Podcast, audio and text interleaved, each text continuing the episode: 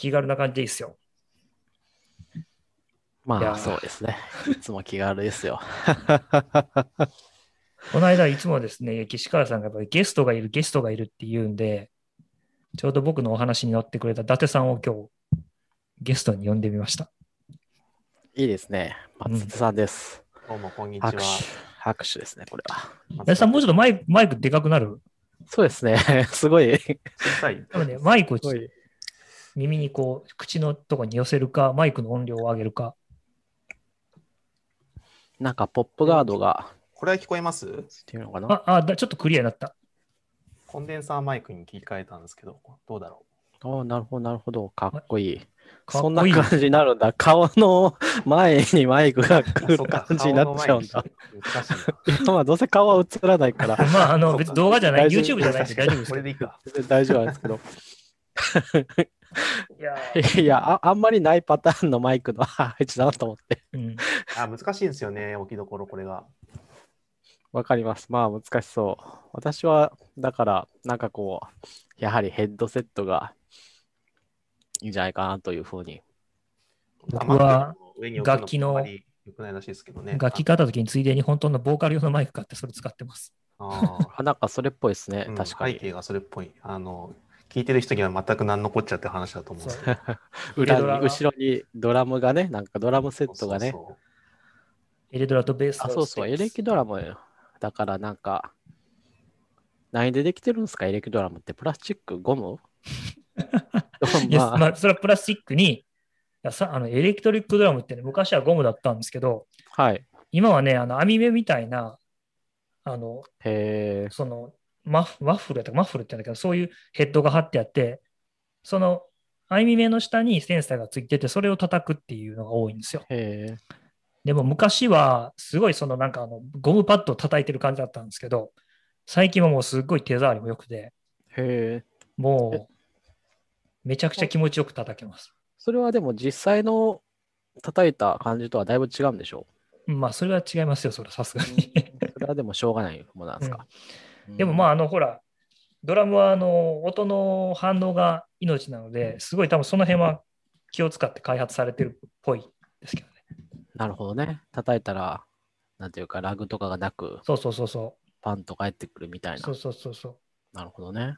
う。だから、普通ドラム叩く人とかだったら、200、テンポ200とかで、やっぱ32分音符ぐらいのズレは気づくわけですよ。気になってくるから。うんうん。多分だから、その辺のリア、あそんなんは絶対か誤差感じさせないぐらいには多分作ってやると、僕はいつも思っている。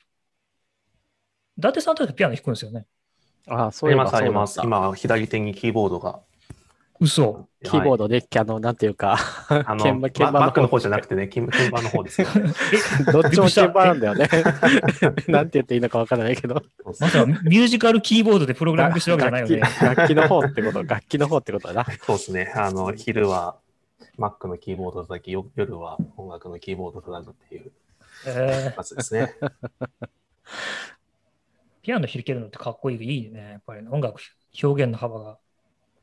そうですね。昔は本当にクラシックしかやってなかったんですけど、うんうん。あの、就職して何年かお金を貯めて、初めてキーボードを買ったんですけど、うんうんやっぱいろんな音色が出て楽しいなと思って。あはいはいあ。クラシックやってたらもう普通のポップスとかも全然余裕でしょ。いや、なんか全然弾き方違うんですよね。あ違うんや。僕、ジャズわかんないですよ、全然。だから。あジャズは独特やからね。僕もちょっとジャズかじってた時はちょっとだけやってましたけど。なんかノリでいけんのかなと思ったら、リズムとか全部違うし。そうですね。ジャズはちょっとなんか鬱陶しい人たちもたくさんいるし。そうそう。そうなんですか？なんかそんなツイートをしたら、あの、長野さんって人がうんすぐ反応して、これ読んだらいいよっつって、あの超難しい行動理論の本を。だいぶ遠回りな気がするけど、長野さん成功法なのかもしれないけど、なんか、長野さん、そういうとこなんか直感でいきそうな感じして、結構理論的に攻めたりするとこあるよね。そうそう、なんか僕も未だにわからないんだよねって言って投げてきました。僕はドラムだから、なんかあの、よくわからないけど、ブースとかは、あ、回ったなとかは、なんとなくわかる、音だうんうんけで。うん。うーん。音楽。いや、なんか図らずも音楽の話から始まったけど、僕はうんじゃあ今日、伊達さんを迎えてどんな話をしようかっていうのをずっと考えてなかったんですよ。うん、まあそうですよねなん。なんか僕もどんな話をするんだろうと思って。なんかほら、コーヒーの、最近コーヒーの焙煎とかやってるらしいから、そういうのでも面白いかなという。だってマックピープルやったっけ、マックファンやったかに乗ったんでしょ？あ、マックファンで乗ったんですよ。ぶち抜きで乗ってたじゃないですか。すごくないですか？これ自分で言うのもなんだけど、すごいなと思うんですよ。ね、あれ、結構よく、ちゃんと、なんていうか分かってる人が、あいた感じで。あ、そうなんですよ。あの、インタビューに副編集長と、あとそのライターの人が、ライターとカメラマンかな ?3 人で来たんですけど、そのやっぱ副編集長の人が、めちゃくちゃ Mac、iPhone のこと詳しい人で、ああ、やはり、うん。なんかもうちょっと丁寧にアップクリップスの話をしなきゃいけないのかなと思ったら、うんもう全部下調べは済んでいて、なるほどうん多分や、や、店に、店舗に行って、やったりもしたんだろうね。まあしたんでしょうね。あまあ、あそこぐらいしかないもんね。できそう。私、あの、WWDC とかも全部もう下調べしちゃって、ああ、WWC いける。偉いな、偉いっていうか、まあ、核あるべきって感じだけど、うん。あとね、あの、なんていうか、煽った感じとかも全然ないから、まあ、マックワンであんまり煽った感じないんだけど、そもそも、全部の記事で。そうですね。まあ、煽った感じというはな、なまあ、なんていうか、あの、か偏りはある、もちろん。あの、マックファンだからね、あの、クファンだからね、それはね、いろいろ、いろいろ、なんかこう、そそれはすごい狭い話だよね、みたいなうんことを、こう、世界の全てみたいな風に書いてる部分とかはあるんだけど。そうなんですよ。なんかね、それ、その取材が来たきっかけが、うんあの、RFID っていう別の海外の、あ、あそうそう、ね、あそれそれ。の、そうそう RFID RFID ジャーナルっていう、その、なんか、業界誌みたいな。の業界誌みたいな、そうそうそう。から、 App Clips を導入している実店舗っていうことで、あの、なんかうちの店舗を見つけたらしくて、うんうん。そこから取材が来て、あの全部英語であのインタビューやるっていうのをやって、え、あ、それ日本じゃなくて、あのインターナショナルのマガジンなインタんだ。ーナショナルのマガジンで、だからメールが全部英語で書いてあって、そのあのオーラルではないんですけど、あうんうんの、あー全部返してメールでね。そうそうそうそう。すっごいいい宣伝になると思ったけど、海外展開しないしな。そうなんですよ。って思ったら、その記事を Mac ファンの人が見て、なるほどそれ。でオファーをくれたらしくて。へえ、それはなかなか面白いね。逆逆輸入みたいな感じの。伝わり方をしてるんだ。どうなんですか？あのアップクリップは結構ちゃんと動くというか、私が試したときはバッチリでしたよ。えー、そうですね。ああ、まああれだな。あの、QR コード、あれはまあなんていうか、別に実装の手前の話なんだけど、うん、あの、ちっちゃく印刷しすぎて、そうそう。忘れなかった。ですね。うんあれはもう改結構ずっと。QR コードの前にこもう。う、あの、アップクリップ全然関係ない。うん。感じですごい、ちょっとまあ店員さんにもこう、大丈夫ですか？こっちこちらでも大丈夫ですって言って、いや、あの、あの、みたいな感じで、すごい挙動しにな、あのってなんだろう？みたいな感じ感じで、こう、えー。アップクリップ。あれはもともとね、A4 サイズでこう、何、紙を印刷する想定のものを作ってもらったら、実際にコンビニで印刷したら英語サイズになってて、それで QR が超ちっちゃく出てしまったってやつやつで、で、まあ最初は QR だったんですけど、あれはあの、アップクリップコードっていう独自企画が、うんあってですねあの後で、最近だよね、3ヶ月ぐらい前。あれそうですねえっ、と、OS で言うと14.3からかな。うんううんんだから去年の11月、12月ぐらいなんですけど、あ今使えるようになったんで、あの、六本木のお店はもう全部それに置き換えちゃって、うん QR コードもやめました。ああ、そうなんだね。でもあれ、ああ、体験してないからあれだけど、あれはなんかこう、なんていうか、標準のアニメ、読み取った時のアニメーションが結構ああ、そうなんですよ。作れてるでしょ？可愛らしい感じで。やってみたいな。一回使ってみたいんですよね。もう体験的には面白い。ほ他のところはみんなほら QR コードと言いつつもまあちょっとなんていうか実際には厳密では規格を外れたこう QR コードの修正能力に頼った独自デザインみたいなのやってるわけだけど、あれやらないっていうのはね何の意味があるのかもよくわからないけど、やることで いいやっていう気はするけど。いや、そうなんですよね。アップクリップコードは、あれはあれで大変で、うんあの結局、持ってる情報が、うんあの、たかだか URL の文字列ぐらいしか持ってないんですよ。まあでもいいんじゃないの？だから何バイトぐらい ?128 でもバイト。いやいや、じゃない128もないない。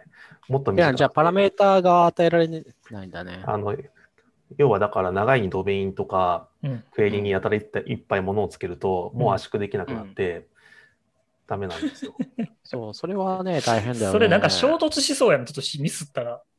や、それがちょっと怖いんですよね。だから、ピッて読み込んだら牛丼かっと届いたりしたら嫌やろな。そう、なんかその衝突とかどうなってんだろうと思ったんですけど、まああれは、あの、App Store Connect に URL を一個一個登録する形式だから、うんまあドメインさんが、ドメインさえ重なってなければ、そっちで識別するんだ。みたいですね。大変なことって何かあったんですか？それ以外。アップまあ、それが、あ、大変なこと、そうですね。アップクリップコードはそんなもんかな。アップクリップコードは出た頃くらいまでには、そのアップクリップスのつらみは結構解消されていて、うんうん。やっぱりその WWDC で発表された直後ですね、まだベータ版の頃は、うんうんあの全然どんなものかやってみないと分かりませんっていう状態だったんで、まあ、やってみるんですけど、まあ、いざ読み取ってみたら、あの開けませんみたいなエラーコードがまあ、出てきてね多分、多分ベータ版のバグですよね。やって思ってたんですけど、それは14.1ぐらいまではそんな感じでしたね。ええうん。だから、いや、なんか、アップルって、ほら、あの、力を本気になってやってるやつと、そうじゃないやつみたいな差があったりするじゃないですか。で、という、まあ、わ私が勝手に言ってる だけなんですけど、なかったことになったりするしね。今年はというか、その iOS14 では、アップルが一番気を入れてたのは、ウィジェット。うん。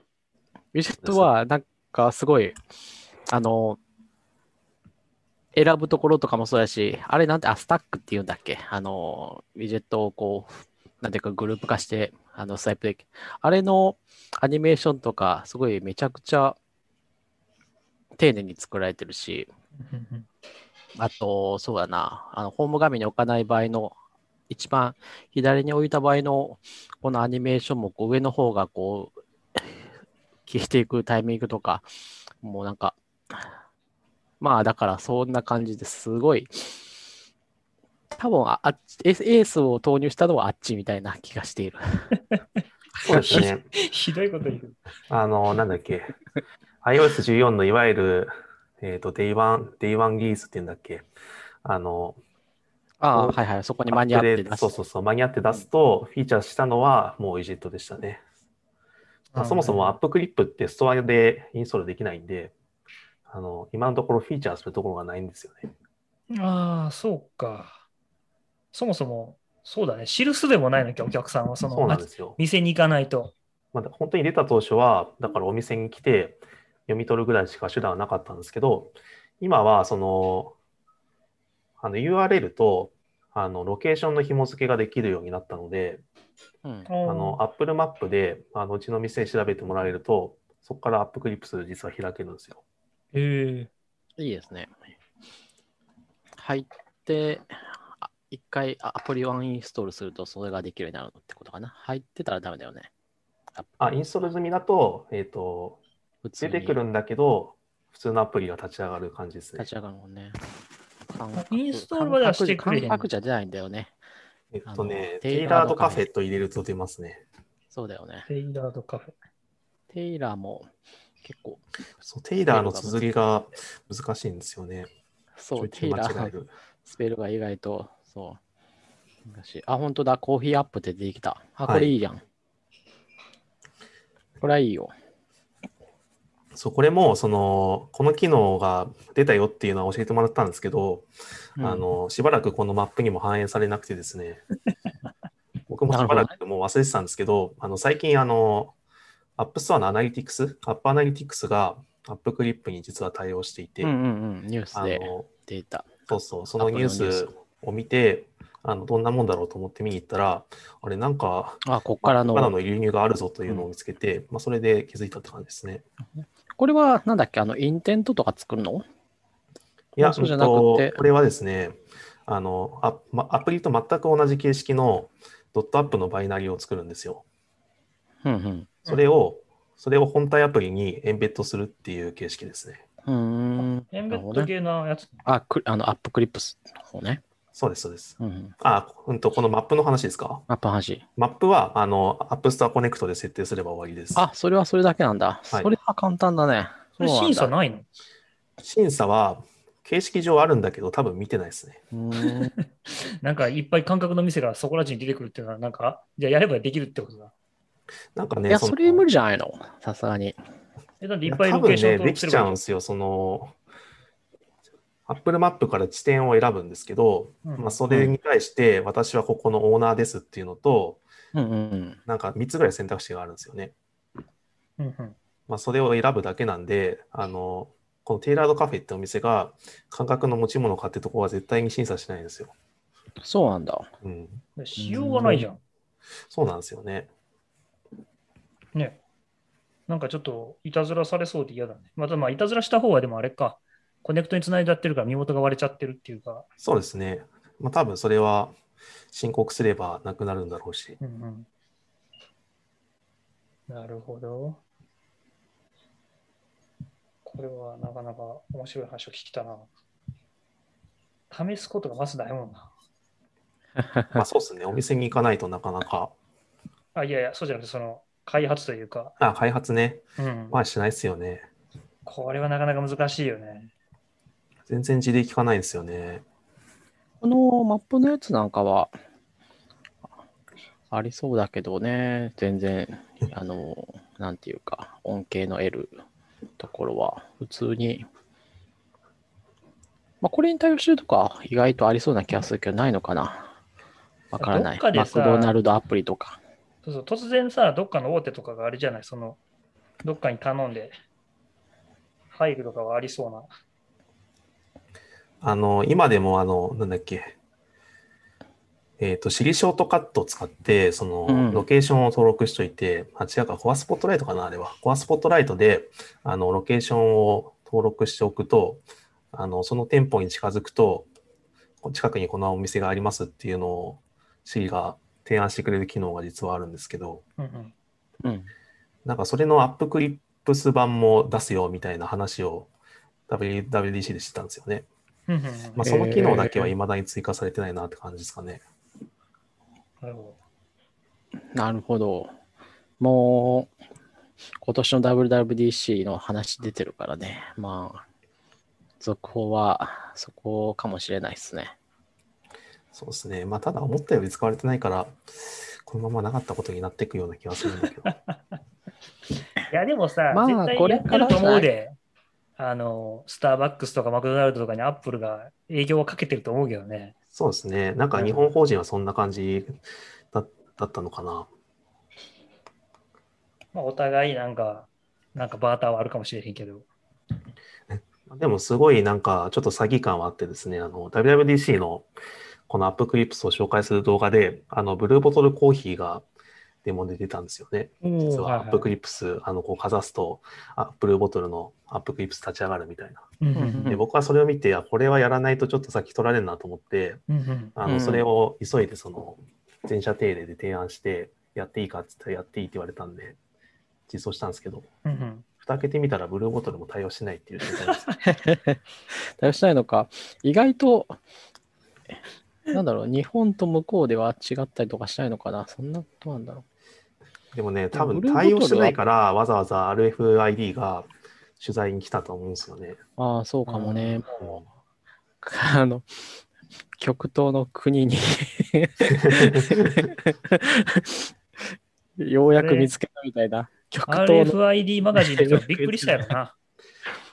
まあそうですね。もうなんか、ね、もう何も分かってないですからね。アップクリップが何なのかも分かんないし。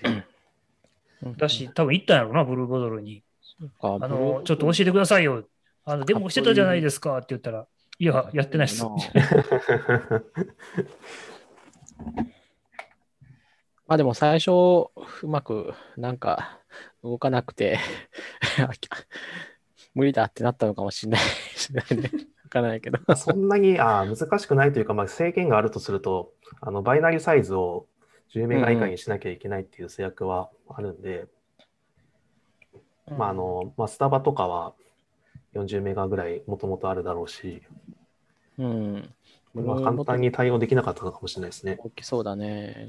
まあでもどうにかなりそうだけど、意外と iPhone11、iOS11 以降サポートしている。なるほど。Mac でも動くんだ。本当か？でもあれか、でも、まあ、じ自分のなんか決済とか、なんかそういうのを持ってたりするような、あの、お店だと、ちょっとめ入れ込むのめんどくさいって確かにあるやろうな。そうですね。たまたま、あの、うちの会社がドンピシャで要件がマッチしたっていう状態だったんで、そうだし、まあ、やっぱりほら、ダセさんみたいに、こう、渡瀬さんみたいにさ、ちゃんとこう、ささっと動けるエンジニアが常にいないかもしんじゃって、でかきででかいほど。まあそうですね。まあそもそも飲食店で、あの、自社内製でやってるなんて、世界中から見てもレアだと思うんで、うん、難しそう。うん。まあだから、ああ、でもな。まあだからこう、ノウハウがこう、ある程度こう共有されてとか、なんだっけ、ほら、Apple Pay の、えっと、Apple Pay もあの、あっちの方、なんだっけ、えっと、なんとかキットみたいなのがあったじゃないですか。パスキットか。きっとですね。そう、パスキットとかが、あれもいまいちそんなに結局流行りそうに見せかけて流行らなかったんだけど、あれであの会員証とかポイントカードをこう、まあ作るのがちょっとだ流行りかけてた時とかは、あれを提供する SARS というか、SARS っていうほどでもないけど、ウェブサービスみたいなのが少なくとも5個ぐらいはあって、パッと検索したら。だから、だからそういう意味で言うと、こう、アップク あアップクリックこそこううまいことこうさっと提供できる サービス的なものみたいなものじゃないかもしれないけど、まあまあもうちょっとそれぐらいになったらいいんじゃないかな。それで言うと、あパスキットも、あの、実は対応してて、へえ、パスキ対応してんの？アプリ内、あの、あのパスキットでなんかスタンプカード作ってるとかじゃなくて、うん。あの単純に Apple Pay に対応しただけですけど、うんうんうん。あの、はいはいはいはい。アップクリップスで一番辛かったのはですね、その Apple Pay の制約なんですよね。うんうん。うん要はその、開発者でもどれくらい知ってるのかわかんないですけど、アプリ内で使える Apple Pay って、あの、うん。ビザ使えないんですよ。え？ビザは使えないね。そうそう。あそうなんや。ビザカあード、の、そうなんですよ。ビザはね、基本的にフル、フル Apple Pay に対応してないから、あの、これをパッて出るけど、出て、カードの選べるけど、払えませんって言われるのね。そうそうそうそう。それ？パ。ッと出るって言って、つつあの通じない。下からこうあ、あの、なんだろう、あの、ハーフモーダルみたいなのが出てきて、こう、指紋認証なり、フェイス ID が出てくるあれで、カード名も書いてあるんだけど、ダメなんだ。アップの支払いには使えませんって出てくる。そうなんです。なるほど。なんか、だから、アそップクリップを試しに来た人が、大体そのバーチャルカードとか、うんあの、うんうんまあ、なんとかペイが出してるカードとし、か、LINE のやつのビザだからねそ。うそう、あれ全部ビザなんで、あのみんな使えないって言って帰ってくるんですよ。そうだね。うん。いや、それで私、結構今メインカード、JCB だもん。GCB 対応してるんや。JCB、あの、いや、基本的にビザ以外は、えっ、と、ダイナースクラブは知らないけど、持てないから。へビザ以外は大体フル機能使えるとそうですね感じです。ね。今のところ使えてますね。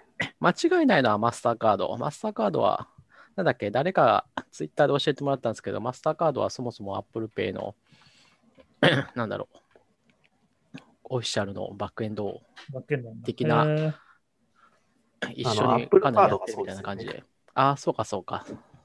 Apple カードがマスターカード。うん。で、そうなん知らんかった JCB 普通に使えて、そうそうそう。あとアメリカンエクスプレスも大丈夫。全然もう普通にカードで払ってしまうから、全然こういう決済使ってないから。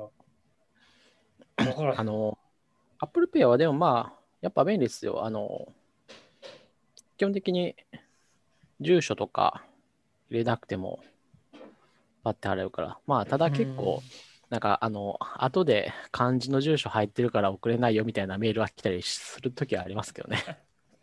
なるほど。そのまま印刷すれば届くよって思うんだけど、まあまあしょうがないから、やるんだけど。もうビザはだから、なんかあんまり使わなくなっちゃった。じゃあ、どちらかというと、じゃあ、その、決済周りの松田さんの苦労は、ビザが使えねえじゃんっていう、そもそも 技術そうなのかな？の、技術でも、松田さんのせいでもないようなところで苦しいんだっていう。うん。あの、まあ、別に僕が苦しい部分にはいいんだけど、結局お店でスタッフが説明しなきゃいけないから、ああ、そうだね。そうだねあの、そそれれに気づくまで無理だよねね、あれ結構かかったんで、お客さんも嫌だよね。めんどくせえなって言な。なんでビザが使えないのか、意味今でわかんないもん、あれビザのせいなんだけど、あのそうそうそうそう。わかんないよ。あなんかあそこまで中途半端に対応してて、てそのアップの支払いだけ無理とか、さすがにわかんないじゃないですか。まあだから、そのパスキットの API もができ、るし、みたいな。あの、パスキットの API も、うんそのビザが使える使えない云々は別に取れないので、うんあの、ウォレットには登録されてるけど、まあ、決済に使えなければ、それは決済手段がないってだけなので、その、あなたはビザを持ってるけど使えませんって訴求する手段がないですよね。そうなんだ。だから認証して失敗するまで、はいはい、こっち側がもう何もやるできることがないってことね。そうなんですよ。うん。嫌だわ。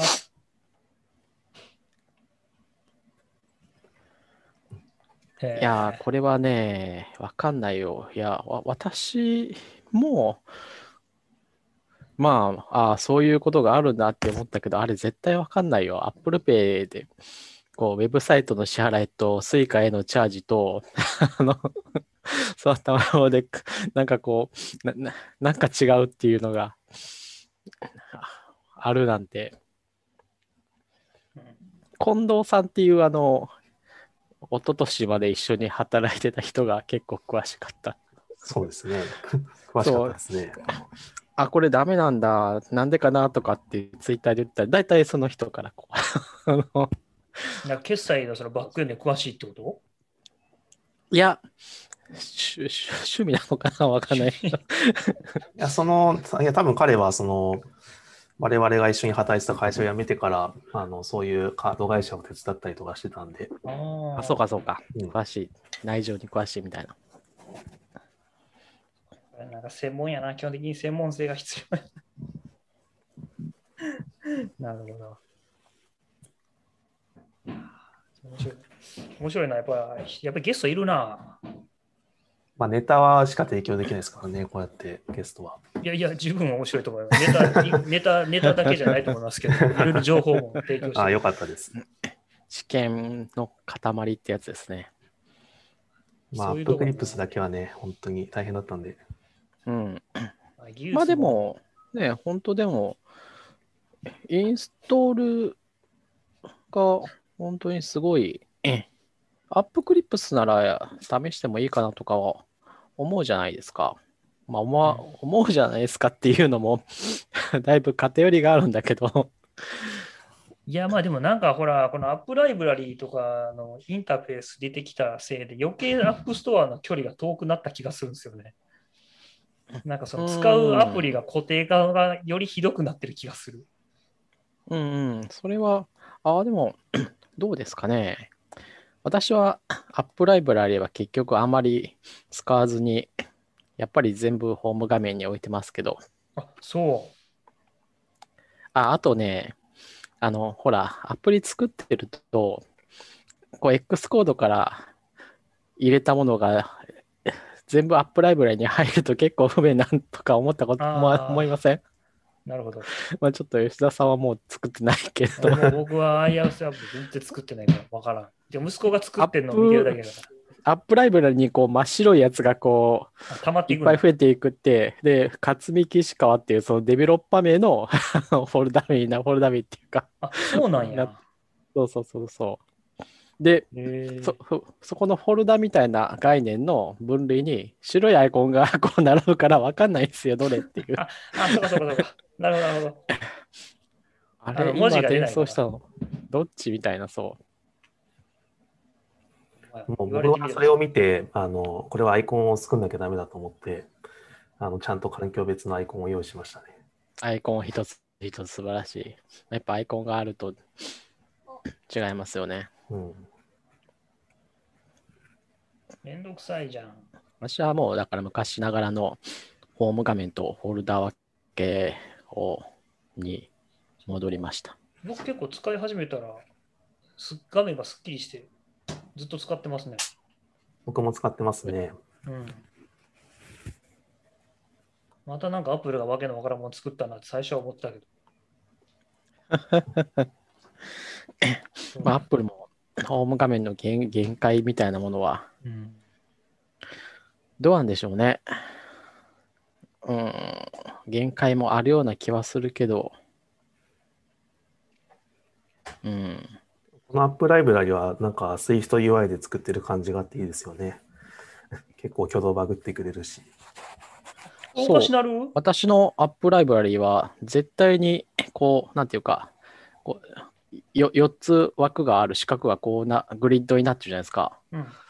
あの、大体3段目か4段目にこう、空っぽの空空欄ができるんですよ。できますね。がスクロールすると、それが左右にパカパカか。そうそうそうそうそう。あ、やっぱり怒ってる。怒ってますえね。ーそれベータ版？いやい。や、いやいや、普通ですよ。えーそうなったことないわ。で、なんか大体このデベロップ、そこはが、なんかこうデベロッパーのこう自分が入れたやつのところでなんか境になってるっぽいんですよね。ああ、そうですね。そんな感じしますね。あじゃあそこでなんかあれか、そう自分でメタ情報取ってくるのでバグってんのかうん、自分で入れたやつと、あと、なんかこう、か会社のプロビジョニングプロファイルでやると、そこに会社名が入入るんですけど、うんで、別になるんですけど、ベンダーが別になるみたいな感じ。うんうんうんなんか、そこのあたりで絶対にこう、なんかあるんだけど、空白みたいなエリアができて、ちょっと面白いな。なんかいや、こいつのせいで、本当に自分の入れたアプリが、アップライブラリに全然出てこないとかあって、困るんですよね。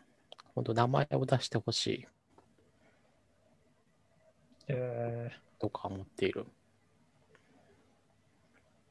じゃあ、なんだろうな。二つ目の話題とすると、今日なんか、ツイッターで松田さんが、ストックオプションの話してたけど、ああ、昨日、昨日かな？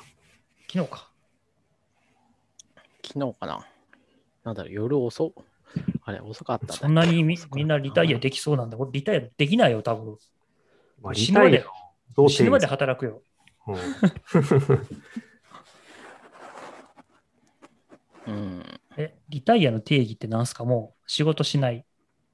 仕事しないじゃないですか、とりあえずは。そう、みんなそんな給料もらってんの？この今仕事辞めたら多分もう終わ終わる。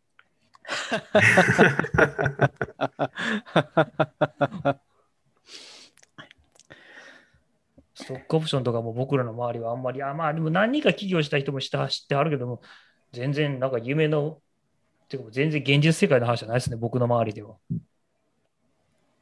うん、そうですね。なんか、SO をもらって、お SO が、SO をくれる会社は何社か続いてるけど、結局換金できなきゃただの紙切れなんで、うん。うん。でもらって、ストックオプションはまあ、難易度高いんじゃないのっていう。そうそう。ああとはまあ。えもらったけど換金できずに終わるなんてことあるの？ほら、結局上場しなければっていうこともあるし、上場しなければ、まあ、ただから運よく買い取ってもらったとしても、なんていうか、そんな大した、バリューが想想定してた金額じゃない、ならないじゃないですか。うんうんうん。まあ、でこう私のこう理論で言うと、えーなんだっけ、ユニコーン記号って1000億円？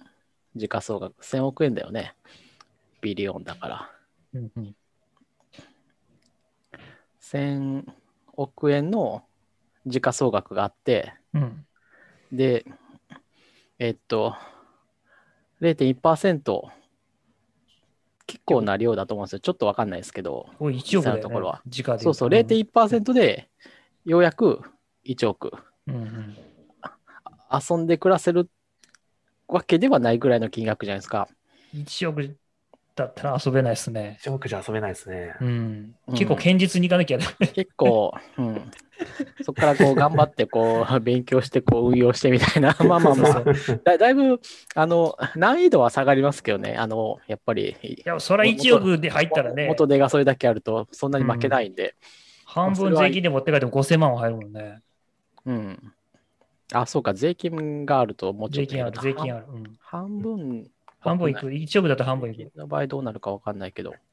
あの、ちゃんとディスクレーマーを言っとくんですけど、あの、これは別に今の会社の話とかは全く関係がないのと、あと別に今僕の資産がリタイアできるほどありますっていう意味では全くない。たたただ、あの、こう会社を選ぶときに、まあ、これまでいろんなスタートアップとか、まあ、はいはいはいはい、わかるわかる。まあ、大体その、なんだろうな、まあ、大きい会社でもらえるだけの給料を支払えるわけではないから、あのその分を SO で埋めるみたいな、まあ、給給料のの決め方をまあ多分皆さんはするんだと思うんだけど、うんうんうん。まあでもそうでもしないとスタートアップって、まあ、雇ってくれないんで、うんうん。まあ、それでまあ入っていくのが大体かなとは思う反面、まあ、でもそれで一攫千金を狙うのは20年までかなみたいなうん。気持ちがあってですね。うんそれが自分がやる側に回るからですよね。あ、そうそう、起業するのが、まあ、向き不向きじゃないですか。こう、うん起業、私とかこう、起業とかは、全くノーアイデアだからどうしようもない みたいなところはあるから、まあでも、起業はやっぱり、アイデアがある人は、そっちの方がいいんじゃないかなとは思いますね。起業いや、起業はしないかな。うん、なんか別にアイデアないし。あでももしかしたらさ、でも、ででも思う時もありますけどね、そのなんか、でもあれってさ、やっぱ相当思い立てないとできないじゃない？その、なんか、やっぱ金儲けのためだけに起業するのは僕限界があると思うねんな。うんなんか、あんまりは、金儲けのために起業してるやってないでしょ起業家いないですよね。やっぱみんなやりたいことが多分先にあって、そうそうそう。だからそこは素直にすごいなと思いますけどねそうそう。そう。で、なんかそこまで打ち込めるもんが僕出たら僕も起業するかなって思うけど、まあ、あんかあんまそこまでは出ない。うん。うん。十分自分のやりたいこと今の会社でできてるからもういいかなみたいな。そうそうそうそうそうそうそう。松田さん、それアップルのコーヒーカップちゃうの？アップルのコーヒーカップえ、ですよ。それ持ってるでしょ？それみんなは持ってるんじゃないのこれ。そのさんも。聞いてくれる？聞いうてくれる？それ買って2ヶ月で割れた。えー、今度、あー、でも、どうかな。まだ僕ね、それね、僕コーヒーカップって割ったことほとんどほぼもないのよ。あそんな割れないっすよね。その、なんていうか、そんな繊細な、繊細な もうでもない。食器でもないし、これ。そう。うんあの、ロゴがついてるだけで、あの、もの自体は、ただの、ただのなんかね、うん、なんとか焼きみたいな。うん。じゃほんですげえ気に入っててそうちのかみさんもいいな、欲しいなって言ってて、いいだろうって自慢してたら2ヶ月でパーン割れて、もうしばらくちょっとしコーヒー飲めなかった。これなんかよくわかんないけど、ジャパンって書いてあるんですよね。え、違う、それ本当に日本製だよ。日本製だなんですよね。うん、なんか日本の有名な、ハサミ、なんとかとなんかなんとか焼きやすとかいうのを持ってきたとかって聞いたけど、うんうん今度アップル行ったら絶対買おうと思ったけど、もう行くことねえな、今度アップルっていつ行けるんですかね。もう行かないな、俺。うんうん。WWDC オンラインで十分楽しかったから、うん別にあれでいいかなと気合が、アップルの作った映像はだいぶ気合が違いましたそうね。そうそう。どこに乗ってんのっていう、あの、ソソーラー発電的なルの上に乗ってたね。ああそこ、そもそも人が そんな乗っていいかみたいなツッコミをしてしまったわ、最初に。いやー話が飛んでしまった。そうそう、ででもストックオプションしね。まあでもそんなに広がる話でもない気がするんですよね、これ。うんまあ、ここのうちの誰か一人でも起業してたらちょっとまた話は違うけど、うん。まあ、割と平辺凡々なサラリーマンだでもまあ僕よりも全然もう年齢も経験も上のお二方がリタイアしていただけるとちょっと夢があるなと思うんですけど。あ、なるほどね。ああ、もうか十分稼いだわ、みたいな。そうそうそう。全然ですね。あの息子をちゃんと あのしばらく食わさなきゃいけない。まあ、独身とかであったらいけたかもしれんな。まあそうなんですよね。まあ僕も独身だからっていうのもあるけど。うん。うん。まあ、その辺のライフステージの違いとか、うん。その辺は本当に、ね、まあでも、サラリーで言ったら今の若い人たち、みんな結構もらってるから、特にこの界隈は。なんかやっぱ10年、この10年ぐらいで水準めっちゃ変わったなと思いますね。うん。いいことだと思う、僕。うん、とってもいいことですよね。僕、ん新卒の頃って、あの、正直手取り20万もなかったんで、うんでも今の新卒ってソフトウェアエンジニアだったら多分30ぐらいもらってるんでしょうん、もらってる、みんなもらってるう。。うん。すごいなと思って。でも来ないし、で払わないと。うん。うん。うん。そう。だから、これはもうね、いい方に。どんどん上がってほしい。うん。まあやっぱり、ね、ソフトウェアはレバレッジが効くからね。そうっすね。うん、1回リターンをしたら100万回ぐらいリターンをしたぐらいの価値あるし。手作業でやる。まあ、あそうね。あの、く繰り返しとか、そうそうそうそう。そういう自動化とかね。まあ、そうですね。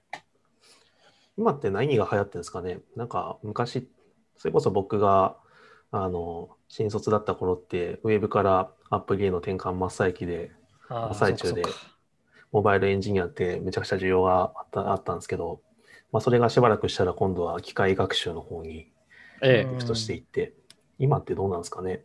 それも落ち着いてきたような気がするんですけど。そうだね。運用とかじゃない？だから、やっぱり今。僕らの会は機械学習系はなんか運用とかそっち系な気がするな、なんか。うんうん。運用っていうのはもうなんかモデルを作るとかそういうところじゃなくてってことですか？そうそうそうそう。あと、機機械学習周りで言うと、もうみんなだんだん熱が冷めてきたから、あのもう派手なことよりちゃんとやろうよみたいな側面は強くあると思います。あのもうなんか、ちょっとなんかすごい実験して、かっこいいことやって、なんかやってますぜっていうアピールではなくて、ちゃんと金稼いでよっていう、うんうん。うんステージに来てると思いますね。まあ、そういう意味で言うとね、やっぱりこう、 App Store があったのは結構特別だった感じはあるんですよそうですねね。そうですね。アマネタイズップストアにできるからね。うん、出せばっていう、ソフトウェアがあんなにストレートに、なんだろう、あんなにこうストレートなソフトウェアのマーケットができたのは初めてだったんで、そうです、今今はもう本当にすごいもうコモディティになって、あの普通のことになっちゃったから、うん。あの大変だけど、売り方からちゃんと考えていかなきゃやっぱりいけないんだけど、そういう意味ではなんかデータサイエンティストと呼ばれる人たちは今結構ホットなんじゃないかという話を聞いたりしますけどね。うん僕も多分今その仕事やってますね。ああ、そうですか。ホットじゃないですか。なんだかんだでそ。の仕事っていうか、そそういうに近い、要はまあその現実の問題をどうその落とし前つけて、その技術的なとか数学っていうかまあモデルになんかこうよく知られている機械学習の手法とかに落として、うんなんとか問題を解決したりとか安くしたりとかできないかなっていうのはやってますが。なかなかうまくいかないねキャリアを悩んでいる。まあそうだといいんですけど、まあやよなんか難しいです、やっぱり。あの 人間って割と安いし、そういう観点で言うと。そう。あの人間って頭いいし、コスト、センサーも働くし、パターン認識の手法は、なんていうんですか、あの能力もすごく高いんで、そこをまあどう自動化するかっていうのはものすごく難しいし、あのー多分これは全世界的にはみんな悩みだと思います、そこは。でも、やっぱり人手でやると疲れるし、しんどいし、お金もかかるし、なんとか自動化できないかなってみんな悩んでるところがたくさんあって、そうですね。人間はうん24時間働けないですからね。そうスケール効かないんで、スケールしないんで。で、まあ、やっぱりでも、なんだかんだ僕のこれ思いっていうか持論なんですけど、やっぱりほら、はい。線路引く仕事とかって、やっぱり昔言い方悪いですけど、奴隷の仕事だったじゃないですかね、アメリカの。でなんか特にあの線路の仕事はずあどこまでもって歌あるじゃないですか。はいはいあれはまあ奴隷の黒人霊界ですね。はい。そうそうそう。だから、でもやっぱあれってだんだん駆逐されていって、駆逐って言い方悪いけど、自動化されていって、どんどんしんどい仕事は全部機械がやるようになってきたわけだから、そういうそのまあ人間のしんどい仕事をどんどん自動化するっていうのは、ある意味正しい進化の方向だから、まあなんとかそこまあ、でそそうだと思いますよ。やりたいと思ってるけど、まあ難しいっていう圧倒。的に正しいと思いし、支持しますね。いや、もう、いつかニュース最リリースが出たら。エンターテインメントだけが本当に残るんだなというのは、んもう、見えてる、見えてるというか、うんそれがいつになるんでしょうね。どうなんでしょうね、本当に。エンターテインメントだけをこう、やってればよくなる。いやー、まだまだ先だと思うけど。まあまあ先ですか。うん。まだまだ何にもできてないよ。うん。やっぱり人間のあの仮説を立てて、なんかモデルを考えたり、検証したりして前へ進んでいくっていうのは、まあ、やっぱ尋常な知的な営みでは、ちょっとは外でに真似できるほどの簡単な営みではないですね。まあでもなんかそれはそれでこうエンターテインメント的要素があるでしょう。うんでも別にデータサイエンティストって別にその特殊な仕事だってわけでもないし、全方位の技術がいいるんですよ。だからまあある意味ちょっとなんか総合的な。例えば実装できなきゃいけないし、えっと、まあ、ある程度数学的なことも知っとかなきゃいけないし、で、現場も知らないといけないじゃないですか。例えば集客システム作るんだったらそもそもお客さんって何なんですかみたいなことも考えなきゃいけないし。そうですうん。だから割と総合的でみんなの知恵を持ち寄らないとうまくいかないから、そう、なんか数式だけいじくってポンポンやればいいっていうのではないですね、この職業ははっきり言うと。だ結構大変は大変。だって結局問題解決しなきゃいけないのって人間の欲求じゃないですか。例えば物を売りたいとかご飯食べたいとか、あの快適に車に乗りたいとか。うん。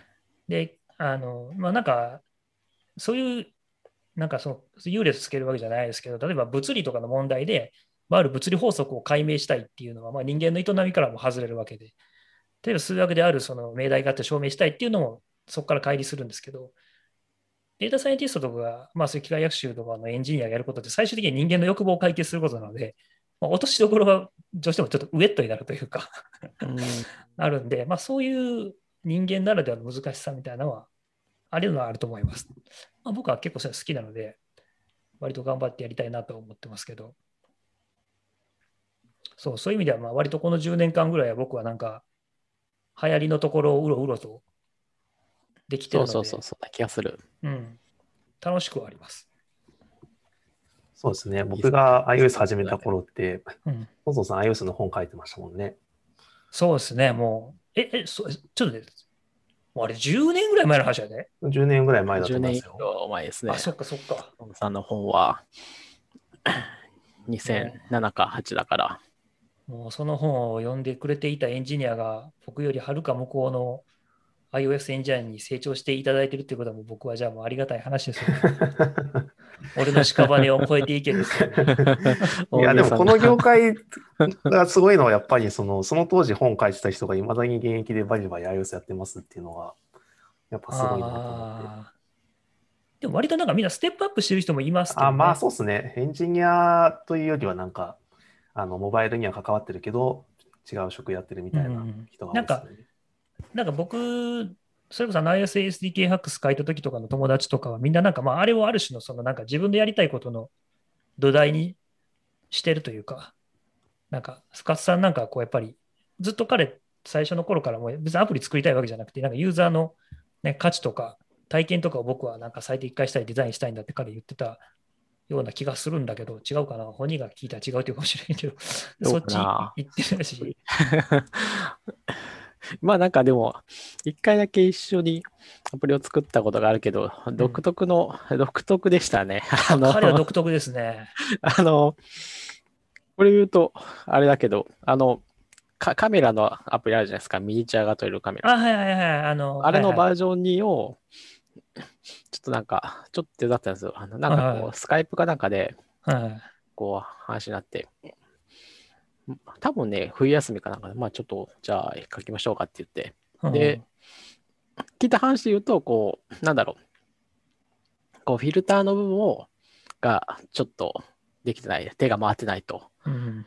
このフィルターの部分をこう、いろいろ新しいものを載せようとしてるから、それを変えてほしいと思ってたんですけど、言われたんですけど、いやね、ふあの、全然こう、普通だったら、我々が作る場合はこう、えっと、なんだろう、ここういう順番で作るっていうのがあるんですけど、うん。深さんのその、えっと、途中経過のアアプリっていうのをこう、プロジェクト送ってもらったときに、んあの、UI しかできてないんですよ。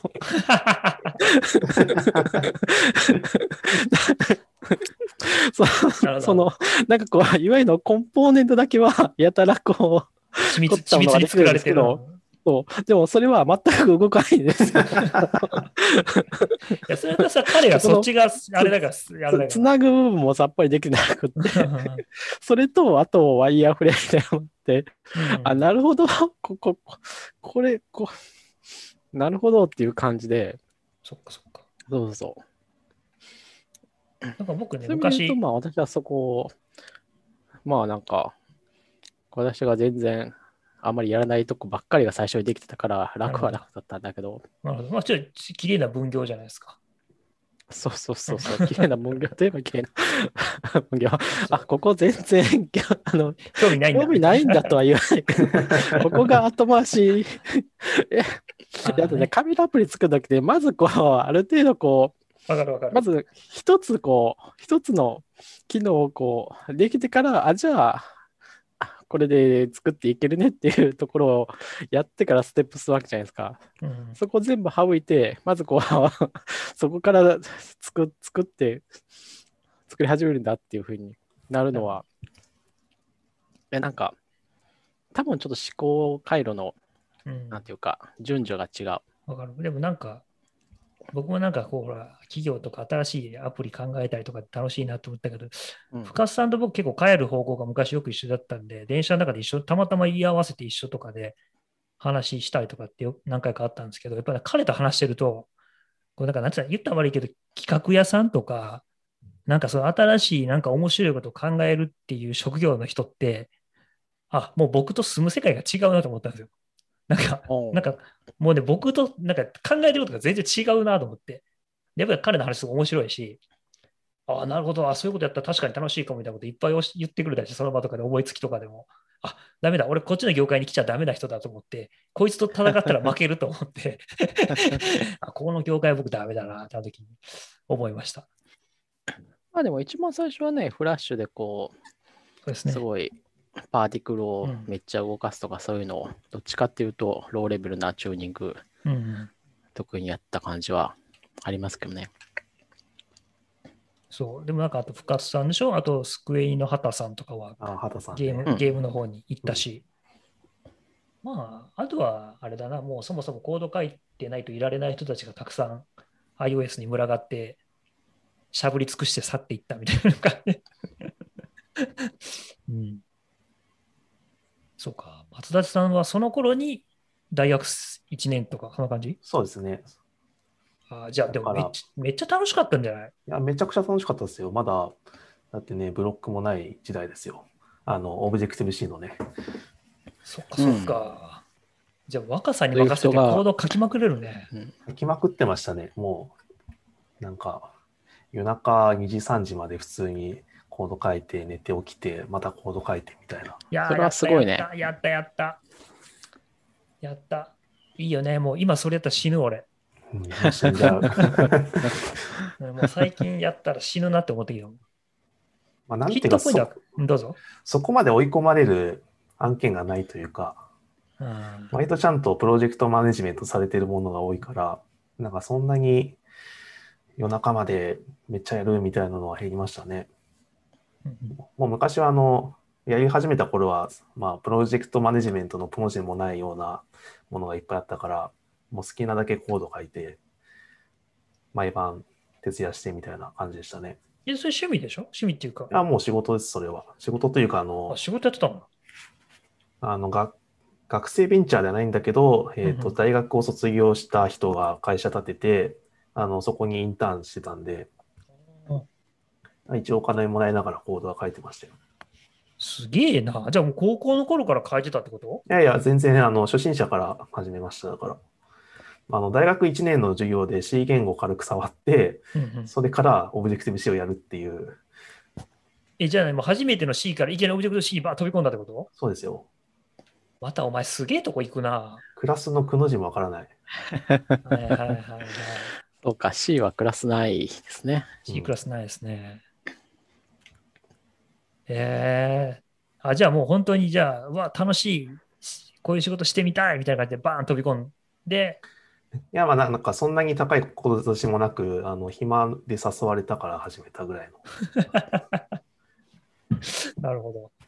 で、もう大学卒業して、ソフトエンジニアの道を。卒業してからも、その、あの、みんなが就活してた時期にやってたプロジェクトが結構面白かったんで、うん。そのまま就活せず、うん。あの、それにのめり込んで、うん。うんそのまま卒業してそこに入社したって感じですね。そうなんや。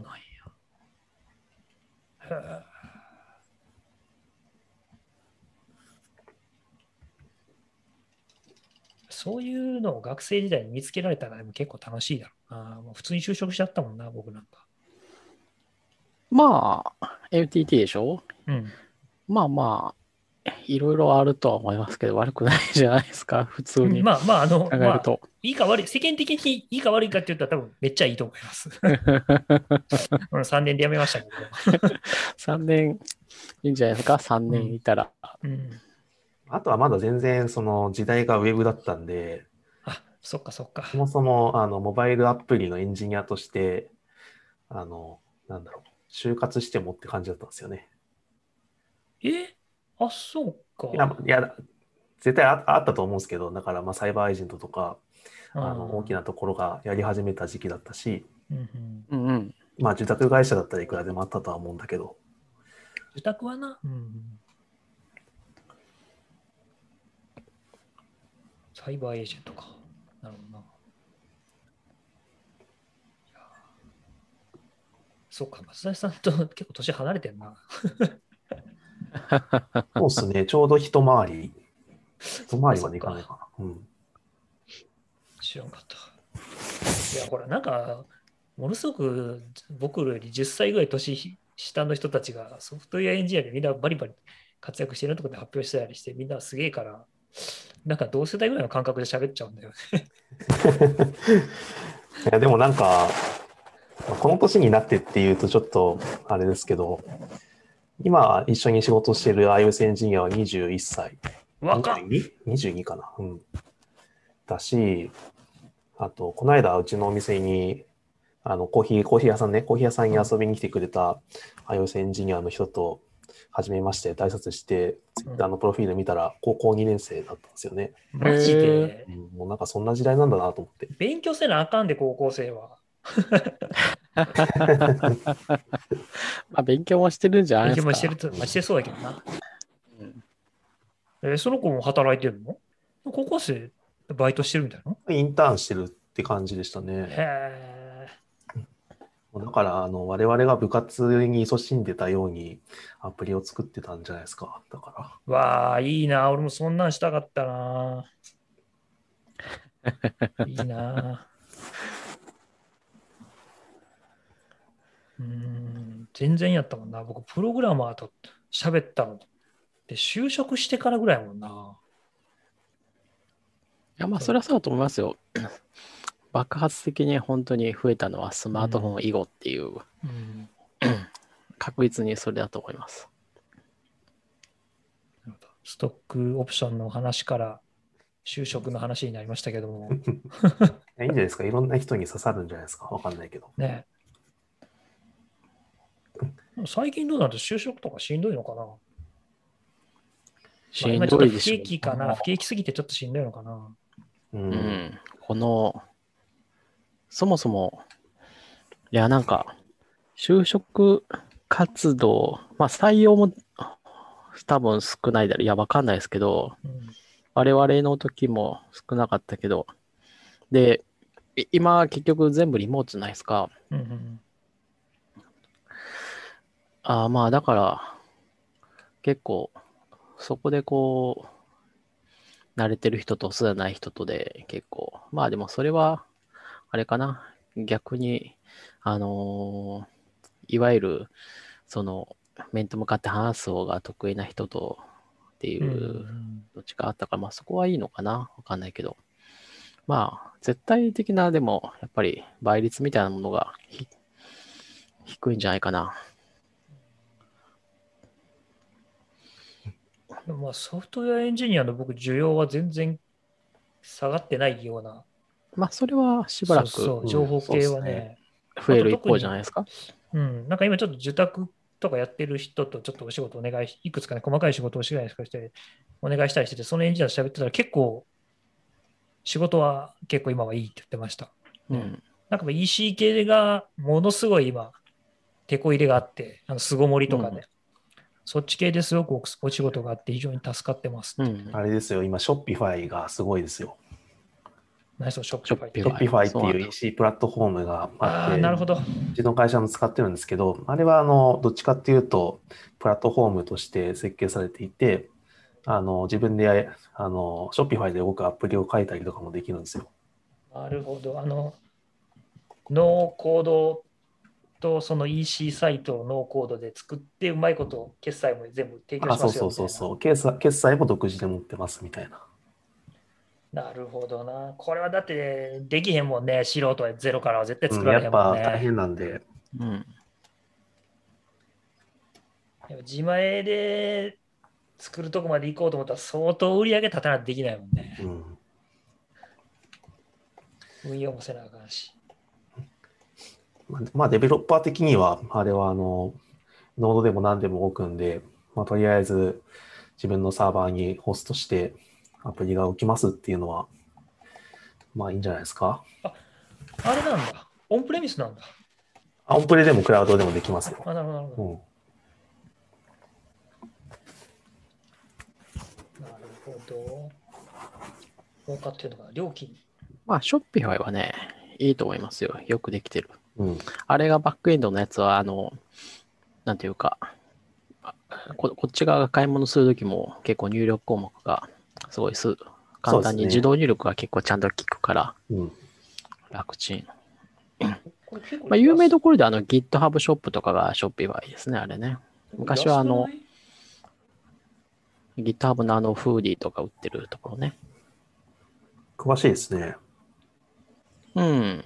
まあ、ほら、 Shopify のやつって、い今は、あの、違うのかもしれないけど、あの、大体、えっと、 myshopify、ああ、そっか、myshopify.com が入るそうそうそう。あ、これも Shopify なんだ、みたいな感じで、してるとこは使ってると、わかる。GitHub ぐらいススケールしてる会社でも Shopify で作るんだ って思ってしまった。うん。うわ、なんか面白そうなのもいっぱい売ってるな、GitHub ショショップ。知らんかった。こんなんあるんや。GitHub ショップ面白いですよ。あの、結構人気だからう売り切れちゃってるのも多いんですけどね。あの、MacBook に貼るステッカーとか、まあ、ほら、GitHub はデザイナーの人は結構、うん、やっぱり、あのキャラクターがね、やっぱり、いいよね。うん、うわ、でもこれすげえな、Shopify。面白いな。そうか。これは絶対ビジネスなのな。これはそらそうだ。もうこれ上場してんの？ショップは上場してますよ。うん、してますね。え、これってもう海海外のか会社？そうです、そうです。ああ、なるほど、なるほど。うん。去年かな？いや、だいぶ前かな？いや、もう Shopify はね、すごい、すごい成長してますよ。これは成長しますね、どう考えても。うん、そうだ、グッズで思い出した。何あの、 try! Swift っていうね、あ、あのそっちの方か。あ、そうトそうそうそう。 try! Swift、try! Swift っていうカンファレンスが、もうなんかもうかつてありましたぐらいの感じになっちゃったんだけど、いや、昔出たよ、僕も。うんそうですよね、そうですよね。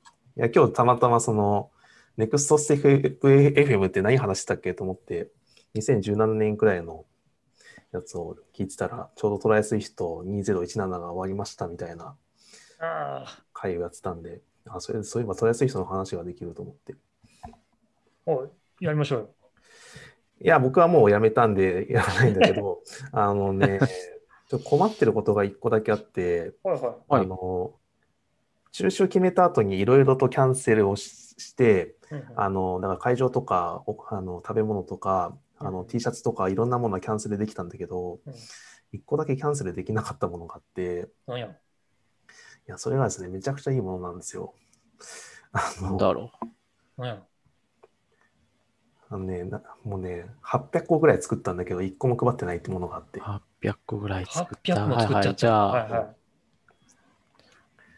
いや、でもね、絶もらえてたやつなんだ。絶対欲しいと思うんですけどあのね松田さんのその部屋に、ま、段ボールで積み上がってるみたいな。いや、うちにはないし、あの、ほら、ありか言うと強盗入っちゃうかもしれないから、絶対にありか言えそんなにいいの？何？の、あれ、ピンバッジ。おおピンバッジあ。の、リコのピンバッジ、あの、WWDC と全く同じ仕様のピンバッジすごい作ったんですよ。お、いいじゃん。そうなんだ。それをね、頑張って配りたいんだけど、配る術がないんですよね。ないですね。郵送のオフラインのイベントがないからそうね。そうそう。なんかに、日本国内ならなんとかなりそうなんですけど、ちょっと世界となるともうどうしようもないなと思って。あ世界はもう無理だね。そう。それがちょっと今あるところにストックされているので、なんとかしたいんだけど、え、なんかあれじゃダメなのあ、何やっぱり特定の団体に肩入れしちゃダメみたいなやっぱポリシーはある。なんか例えばじゃあもう松田さんのコーヒー屋さんで配っちゃえばいいじあの、あれなんですよね、本当はうちの一般社団法人で、あの、そう、今年一般社団法人立ち上げたんで、ゃん。あ、そうなんだ。はい、あの、 try! Swift Tokyo でね、立ち上げたんで、まあそこで配るのがいいんですけど、やっぱ営利活動になっちゃうと、今度税金かかるんで、あーうんなるほど。うんうん。やっぱなんか甘い。手立てはないかなと思って。まあでも実費相当で、あのー EC サイト発送うんをお任せできるところで、まあでも海外から買えるっていうところがなかなか、そうなんですよね。そ、そこに対応した配送業者とかを使わなきゃいけなくなるから。うんめっちゃ高いんじゃないの？なんだっけ？あそカンファレンスは、え、なんだっけ、 Swift、ドイツのやつとか、名前忘れたけど、スペインのやつとかも、だいたいこう、オンラインで去年とかあったやつとかは T シャツとかが、まあ普通に買えたから、う。なんか海外の人たちっまあて気軽に、気軽に日本に物を送ってきますよね。これ何なんだろう？なんかサービスがあるんだろう。支払いまではいいけど、やっぱ発送だよね。発送がそ、うやっぱりめんどくさいこう、手作業でやるわけにはいかないから、倉庫を持ってて、アマゾンか。アマゾンだわ。アマゾアマゾン、ンか。アマゾンはそれ、高そう。アマゾンのフィフルフィルメント登録っていうのをしたら、倉庫が持てて、多分いける。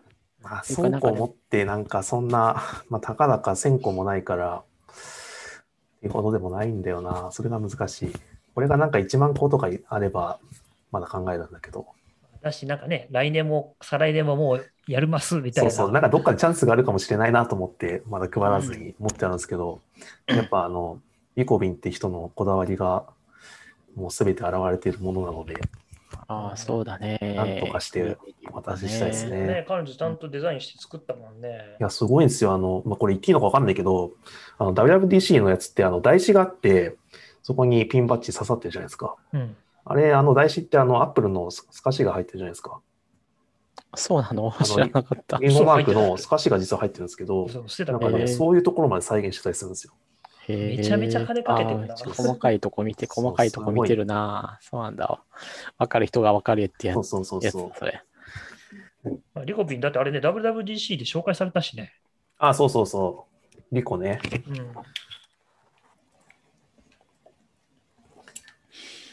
やー、そうなのか。一番、ちょっとは、一番最初の時のあの、なんだっけ、その、参加賞が終わってから届いたのと、似てるといえば似てる。懐かしいですね。あの、でかい木のプレートですよね。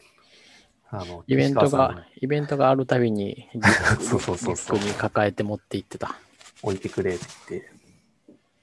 そうそうそう。あ、なんかそんなことあったね。ありましたよ。一、ううん、何だっけ？あれ結局なんか納期に間に合わなかったんだっけ？そうそうそうそうそうそうそうそう。全全然、全然間に合ってないですよ。1ヶ月、もっとかない、少なく1ヶ月以上。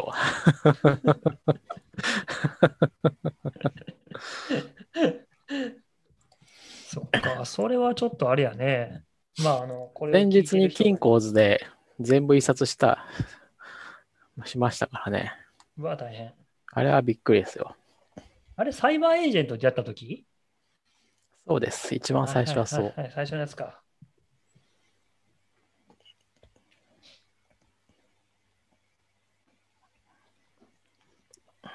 大変大変。いや、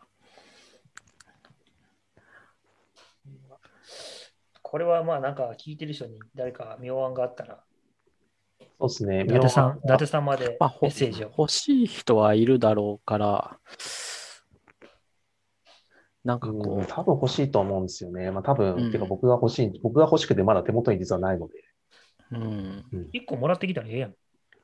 いや、ちょっとね、結構遠い場所にあるんで、なかなか取りに行きたくないですよね。なるほど。うんやっぱこう、実物をこう、一つツイッターにアップしてたら、こう、いや、多分ね、こここれはもう、なんかこう、海外の人、あれ、結局参加者って大体やっさ30%ぐらい、40%ぐらい。うんそうですね。200弱がもう海外からですね。ううんうんん。800、800分の200と。うん4分の1ぐらい。うん。いや、なんか参加する予定だった人が、なんか妙案とかを教えてくれたりしないかな。このサービスにドーンと送れば いいよみたいなのがこう、あったりするんじゃないかな、意外と。うんないかな。まあ、もし聞いてる方の中でそういうのがあれば、連絡くださいって感じですね。うん。ねやっぱ物理的なものは動かすの大変だよね。ソフトウェア、マウスだけで送れるけど。いやーもうね、つくづく思いますね。いや、ほんとほんと、あの、もの作ってるアップルとかもそういだやー、そうなんだ。でもそんんないいものが企画されてたんだ。あこシ今ークレットで年というか、うん。2020のノベルティはすごかったですね。みんなもう気合入っちゃって。でもこれ、トレステフトもうやんないの？うんやらないというか、そのオフラインでやれる目処が立たないままです。うん、ああ、そうかそうか。うん。なんか、やっぱオンラインでやるっていうのは僕も嫌だったし、ナターシャも嫌だったんで、その、うんうん。だから今はそのトライスヒトワールドっていうワークショップ、石川さんも出てもらったんですけど、うんうんワークショップを細々と続けていて、うんうんオフラインできるようになったら頑張ろうみたいな。オンラインはオンラインでちょっと大変そうなんですよね。やっぱり現代のテクノロジーであのタイムゾーンを超える術がないので、それな。うん、そうそれ。あの、それを、その解決を試みたカンファレンスがあって、NS スペインって言うんですけど、うんあそこはですね、去年48時間ぶっ続けでカンファレンスをやるっていうのをやりましたね。誰か死に死にが出るの？46、48じゃないか、36か。まあ、それで全てのタイムゾーンをカバーするというのをやってましたね。そうなんだよね。僕らね、アカデミズムもね、その問題はね、あるんですよね。朝7時とかさ、夜中の3時とかがやる。誰も見ねえよっていうねうん、。そうなんですよねう。ん。まあ、うん、ね。難しいですよね。あの、2箇所だけならね、いいんだけど、うん。だからこう、切り捨てられるのは、日本かアメリカかのどっちかなんですよね。アメリカもニューヨークあたりだったら意外と会う、現実的な時間で会うと思うんですよ。うんうん多分。日本がまあ夜って言ってもそんなにこうめっちゃ深夜ではないぐらいの10時9時10時ぐらいで、うんニューヨーク朝8時、9時、だって日ヨーロッパ本とニューヨークってほぼ真裏でしょ。ヨーロッパ5時、夕方5時。うん。東海岸を入れ入れるとそれがおかしくなる。まあ、それはしゃあない。東海岸とアジアだけがこう、致命的に合わない。合わないね。東海岸もとアジアもその 2, 2箇所だったらね、全然こう、いいんですけどね。うん。まあ、やっぱ3箇所はね、無理だよね。こっちの10時、向こうの夕方5時とかにできるからいいんだけど。まあ、それがもうやっぱりアップルみたいにもう録画して全部流すっていうスタイルでやるしかないと思いますまあでもそれはコミュニティ規模じゃもう無理なんで、ね。うんそうそれこそもう世界中に分散してるカンファレンスを全て一つにまとめるくらいの勢いでやらないとうん厳しいですね。あとね、やっぱオンラインでやったら結局ね、割とね、質疑応答しなくなっちゃったっていう問題があって、ありますよね。うん。難しいよねっていう。やっぱそれなりのスキルを、うんあとなんかすごく逆ただでさえ伝わらい。ないのにみたいなとこありますからね。ただでさえというか、あの、普通に同じ空間で話していても、まあ、なんだっけ、何パーセント伝わ伝わってるの何パーセントっていう、なんかあったじゃないですか。うんうん3割も伝わってないんでしたっけ？忘れたけど。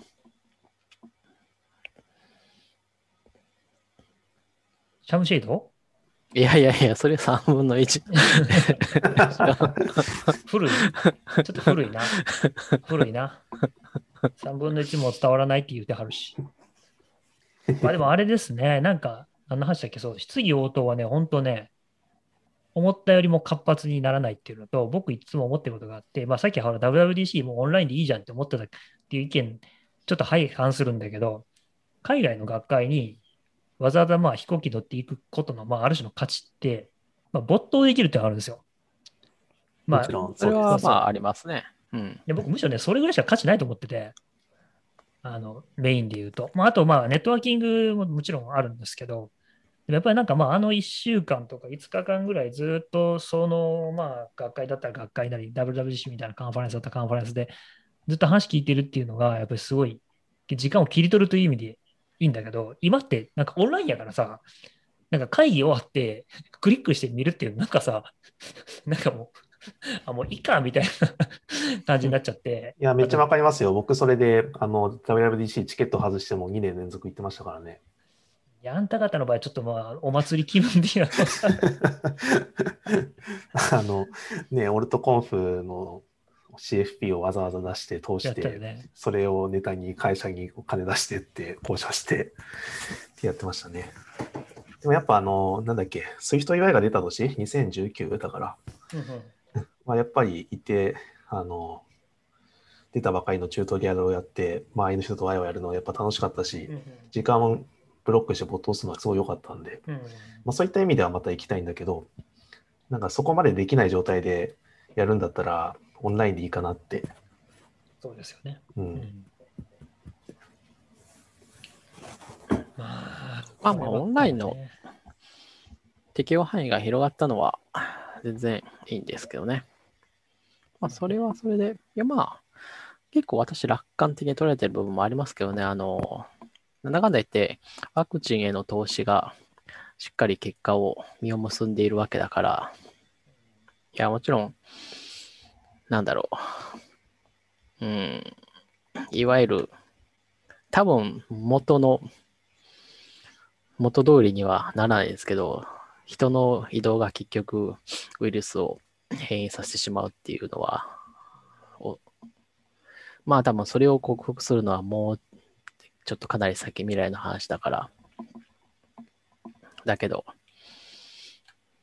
まあでもある程度自由な、い今よりは自由なオンラインが可能になるっていうのは、そんなに遠くない将来あるんじゃないかなとは思いますけどね。うんまあそうですね。僕もそれはなんとなく思うし、まあ、やっぱり、あれ誰か、なんか僕、吉田さんが言ってたけど、やっぱ一番怖いのは、伝染病で初期一番怖いのは、やっぱあの、予測不能な事態に陥る可能性があるっていうのはどうしても、なんていうんですかね、さわからないから、やっぱり医療サイドとしてはどうしても安全サイドに倒さざるを得ないみたいな。例えばなんか、ある病気にかかったことがある人がコロナにかかると100%死ぬみたいなことが起きたときに、それが感染爆発の状態が続いたときに止めようがなくなったときに、もう恐ろしいことになってしまう。で、しかもかかるって分かってるのにもう止められないっていうことになるのがやっぱ怖いからっていうのを誰か言ってて、ああ、確かにそれはそうだな。だから知見が溜まってきたら、だんだんその、安全性、安全ではないんだけど、まあ、恐怖がなくなっていくというか、未知の恐怖がなくなっていくから、まあ、それに関してはだなんか楽観的でもいいんじゃないですか？みたいなこと言ってる人がいて、まあ、非常にそれは合理的だなと僕も思ってて。ただまあ、まあ、出張とか減るでしょうね。うん、あ出張はもう意味がないですからね。あのこれだけいいってことが証明リモートで、されたもんね。そうなんですよ。リモート会議がこれだけできるようになったんで。うん。うん、そうそう。いや、本当に。いや、私も、なんだっけ、今月でエスタが切れるんですよ。ああ、懐かしいですか。エスタが切れるってメール来て、あ、エスタ切れるんだ。まあ、更新はしないよね、みたいなうんことをちょっとだけ考えがありましたよ。まあ、エスタって別に更新とか取り直しと変わんないから、あれなん、切れますって送ってくるのそんなに意味わかんないっちゃわかんないんだけど、まあ、一応でもあれだよ間違ってアメリカ行こうとしないようにっていう意味なんじゃないですか。ということでしょうね。まあ、いついてみて、あ、切れてたっていうことが起こんないようにだとは思うんだけど、エスタね、エスタも何ちょっと何か問題を起こしてた人いた、問題っていうかし失敗した人がいたけど、ん？そうなんですか、うん、なんか WW 指摘やってたよ誰か言ったらエスタってなんだよとかってやってるやつが あの、みんなが飲む三三の税金の ANA のやつですね。うん、あの表記の中に何人かはいるんですよね、そういう人がね。多分いるんですよ。え、え、そうなの？うんそうなの？あそこでそうなんだ。特にあの最初の方は何人かやらかした記憶があります。僕はすぐ代理店通かチケット買ったとこからすぐ連絡来て、エスタやっていかないと、あとでめんどくさいですよって言って。うん。まあ、会社でやる場合は、だいまあでも、いや、吉田さんのところはね、本当にそういう代理店がいるからいいですよね。あ、いや、でもあれですよ。うちそういうの、あの、法人契約とかしてないですよ。あのまあでも、あれでしょ。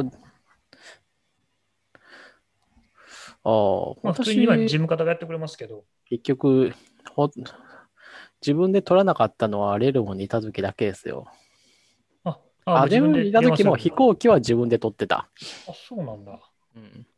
うちはもうなんか、時間帯とか、便数言、便言っといたら、言ったら、一応抑えてくれて、そうん、いいいいチケットの PDF が送られてきて、これ乗ってくださいみたいな。う、そうそうそ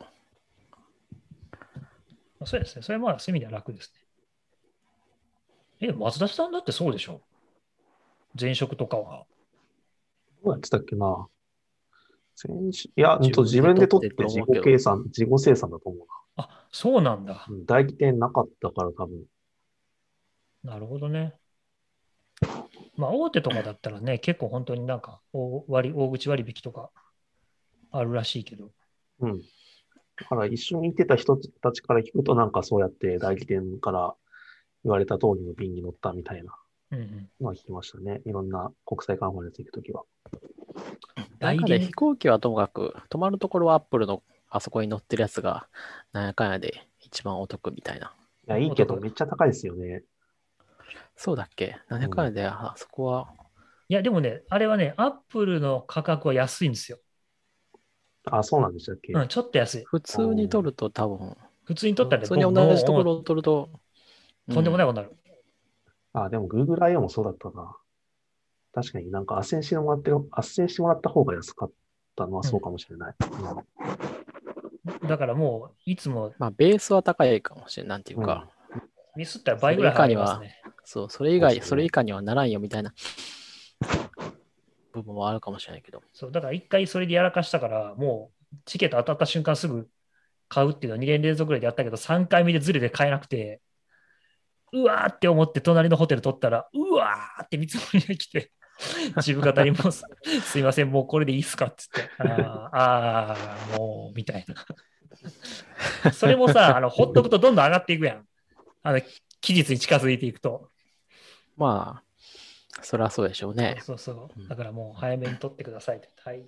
まあまあ、それはそれで正しい。やっぱりこう、そりゃそうですよ。だあの、黙ってても勝手に来るわけだからね。僕それで安く止める思い出した理由がない。あの、あれだ。iOS SDK かなんかが発表された時の WWDC のチケットを、その時は全然取れたでしょ？いやね、僕ね、なんかね、開催2週間前とか10日前ぐらいに、なんかアップル、日本、あれでしょ？あの、ゴー、ん？あ、ゴールデンウィークまたがった時じゃなくて、じゃないじゃないと思う、確か。えっと、JTB とかが取れてたややつが急になくなったってやつかな？いや、かな、なんか忘れたけど、なんかそのアップルのジャパンからメールが来て、なんかその WWDC の良さを説明する発表会やりますみたいなの言ってて、アップルまで来てくださいって言ったんですよ。うんで、なんか WWDC でこんな面白いし、現地の開催パーティーとかもあるから、行くといろいろあって面白いですよって営業みたいなのがあって、で、まあ上司に言って、ちょっとあ iPhone とかもあるから行っていいですかって言って言ったら、あ、いいよって言って行ってきなって言われて、で、アップルにチケットくれって言ったら、あ、もうありませんって言われて、怒って僕営業に、お前、俺を呼びつけて、来なさいって言って、チケットくれって言ったらないってどういうことだよ。まあ、その去年まではもう余ってたんですよ。そう WWDC は、その、JTB のオフィシャルツアーがあるぐらい、そうそう。余ってた。そうそしたらアップルの営業さんがすごいね、気使ってくれて、サンフランシスコへのツアーに WWDC チケットがついてくるみたいな。そうそうそうそうそう。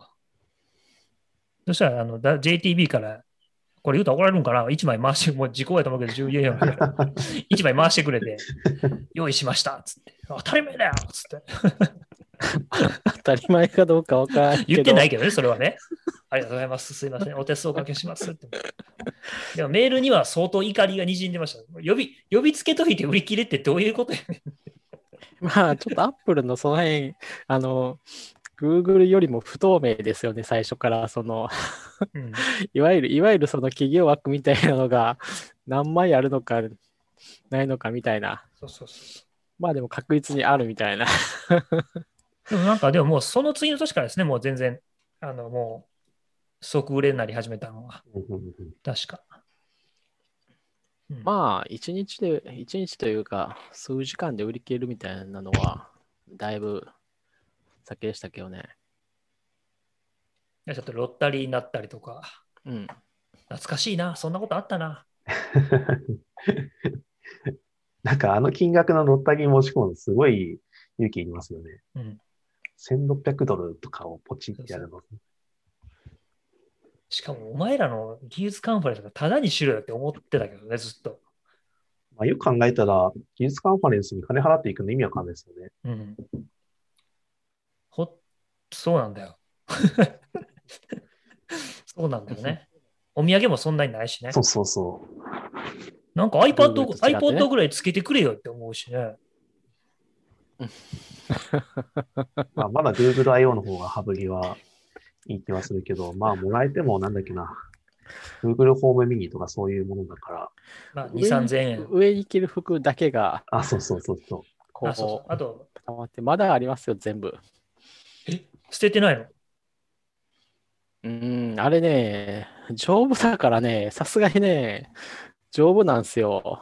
全然こう破れたりとかしない。それなりに着てるのに破れたりとかしないまま、あまあでもま、だありますよ。汚くなっちゃったやつは捨てたけど、うん、僕も一応、汚くないやつは全部置いてあるね。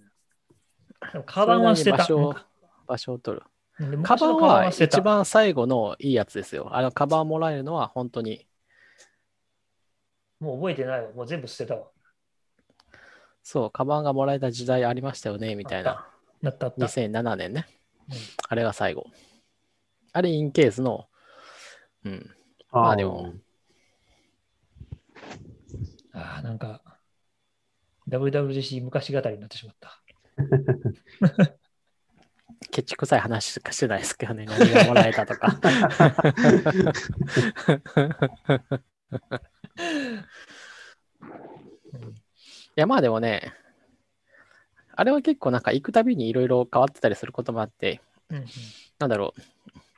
最初は Uber がみんな便利で Uber で、あアップとかあ、ありましたね。そうんうんだっけ、Uber で結構いろんなとこ行けたですよね。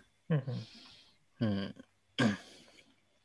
僕が行った年はちょうど Uber Eats が始まった頃で、うん。ウーバーイーツで会場に頼んでた人がいたあ、そうそうそうそう。あの、頼んだんですよ。あの、会場の飯があまりにもまずくて、うんもう2日目ぐらい出会いになったから、あの、なんだっけ、チャイナボックスか。チャイナボックスを頼んでみんなで食べるとかね、やってましたね。でも、マシになった気がするけどな。2年ぐらい前行った時はまだマシになったなと思ったけどな。フルーツと美味しかったですよね。うんそのサンホゼに行って移った後は。あとは何だろうな。まあパンとかは、パンはね、僕も毎あの朝朝ごはんは大体僕 WWDC は会場で食ってましまあなんやかんやって私は食べてたけどね。なんやかんや言って。た。うん。夜は、なんか、ビアバッシュ？え夜いやでもビアバッシュュって1日だけじゃないですか。ああまあ夜はまあ食べに行かなしゃあないから。サンホゼに移ってからは、あんまりこう、サンフランシスコ行った時は、なんやでイベントがあったじゃないですか。リモートああ、パーティーみたいな。他の会社がやる。サテライト、サテライトパーティーみたいなね。そうそうそうそうそう。んまあ、オフィスがいっぱいあったから、ツイッターもあったし、ギターもあったし、えっと、エバーノートもあったし、ドッカーもあるしねエ。バーノートはオフィスなかったか。ちょっと遠かったか。忘れたけど。まあそれこそレルモンも行ったよ、僕。うん、いましたいましたああの、クリス・ラトナーが来たやつね。あ、ああ、そっちね、そっちね。はいはいはいはい。確かに、なんかあったかな。クリス・ラトナーいた。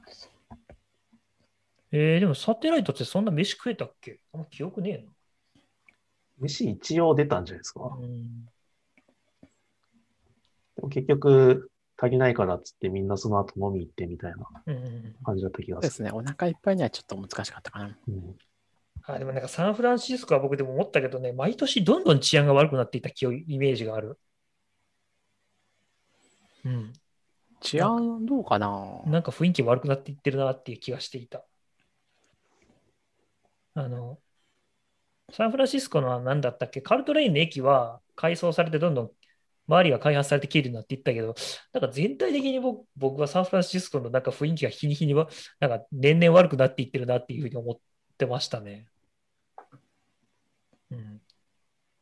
サンノゼはのダウンタウン、あの辺はすごいまあ綺麗で、割と人もなんか変な感じじゃなかったけど。まあ、どうだろう。でもあれかな、もう最後の方はもう俺も年取ってきて、もうなんか、ホテル行って、会場行って、飯食って寝るだけになってきたからな。そういうことだ。なんか昔は若かったから、なんか、うわーいとか言って、なんかいろんなとこ行こうとかってあったけど、もうなんかもう今、なんで東京でやれへんねんとか思ってるしな。東京ではややらないでしょ。どまあういう絶対やれって分かってるけど。東京ではやらない。まあまあでも東京でや、なんかそういうのやったことありましたけどね。ワールドテックツアーみたいなのが2年ぐい。らいあった時があったね。うんああれってあったじゃないですか。ああの、あれ？六本木ヒルズとかでやったやつかな。そうそうそうそうそう。んんんあ、やったやったやった。うん。んあるあったあった。いったいった。懐かしいな。まあでもあれですね。だんだんだんまあ、いそうそうですね。なっていったっていう感じかな。いやーまあオフラインカンファレンスは難しくなっていくのかもしれない。どうなんだろう。ちょっとまあ、もうもうわからない。向こう2年ぐらいはないでしょうね。全世界的に落ち着くまでは。やっぱりちょっとリスクが大きいし。まあ、カンファレンスよりも確かにね、今、大学とか学校がね、授業を行な、ね、まあ、まずはその辺からでしょうね。が戻ったら、戻らないと、多分そうですね。そうだ。まあでもぶっちゃけた話、小学校とかはもうやってるから、ずーっとやってるから、結局大学生が行動範囲が広すぎるのと統制取れないからなんですよね、問題は。うん。大学生言うこと、大学生言うこと聞かないじゃん。そうそうそう。どうだろう。いや、取れる。いや、普通にこう、黙って授業に出るんだったら、いいですって言ったら黙って授業に出て、喋らずに帰ってくるんじゃない？ないですか？なんかそれは別にオフラインで授業やっても変わらない気がするんですよね。外出るやつは外出るし。まあそうだな。うん、そうだな。うんうん。言われてみればそうだな。やっぱあれか、小中学生よりは大学の方がオフラインで対応しやすい、じゃあオンラインで授業しやすいかっていうのあるのかな。そうそう、川崎市とか神奈川県とかも、なんか横浜市とかもなんか、子供用にね、なんか配るとか言ってたけど、あ配ってんのかなうち全然来てねえな。そのなんかタブレットみたいなやつを配って、ああ。オンライン対応していくとかって言ってたけど、まあでも大学の勉強ってその座学ばっかりじゃないじゃないですか。っていうか座学って基本的に一般教養ぐらいでしょ。1年から2年までので話じゃないですかもほとんど。座学ですよ。いやー、こう、まあなんだろう。いやそれはテクノロジーが将来的には解決していくんでしょうけど、うんそのオンラインにない資料みたいなものを世の中いくらでもあるわけじゃないですか。図書館にしかないとか。だからそのうん図書館を全部アーカイブしろという話、しろというかまうんあ、すればいい話ではあるんだけど、僕の学科とかあとで言えばフィールドワークはまあできないし、まあそうですね。私ちょっとフィールドワークのある学科じゃなかったからそこはよくわからないけど、松立さんって学科時はコンピューターサイエンス？いや、全然、うんと、材料工学です。全然関係ないやん。全然関係ない。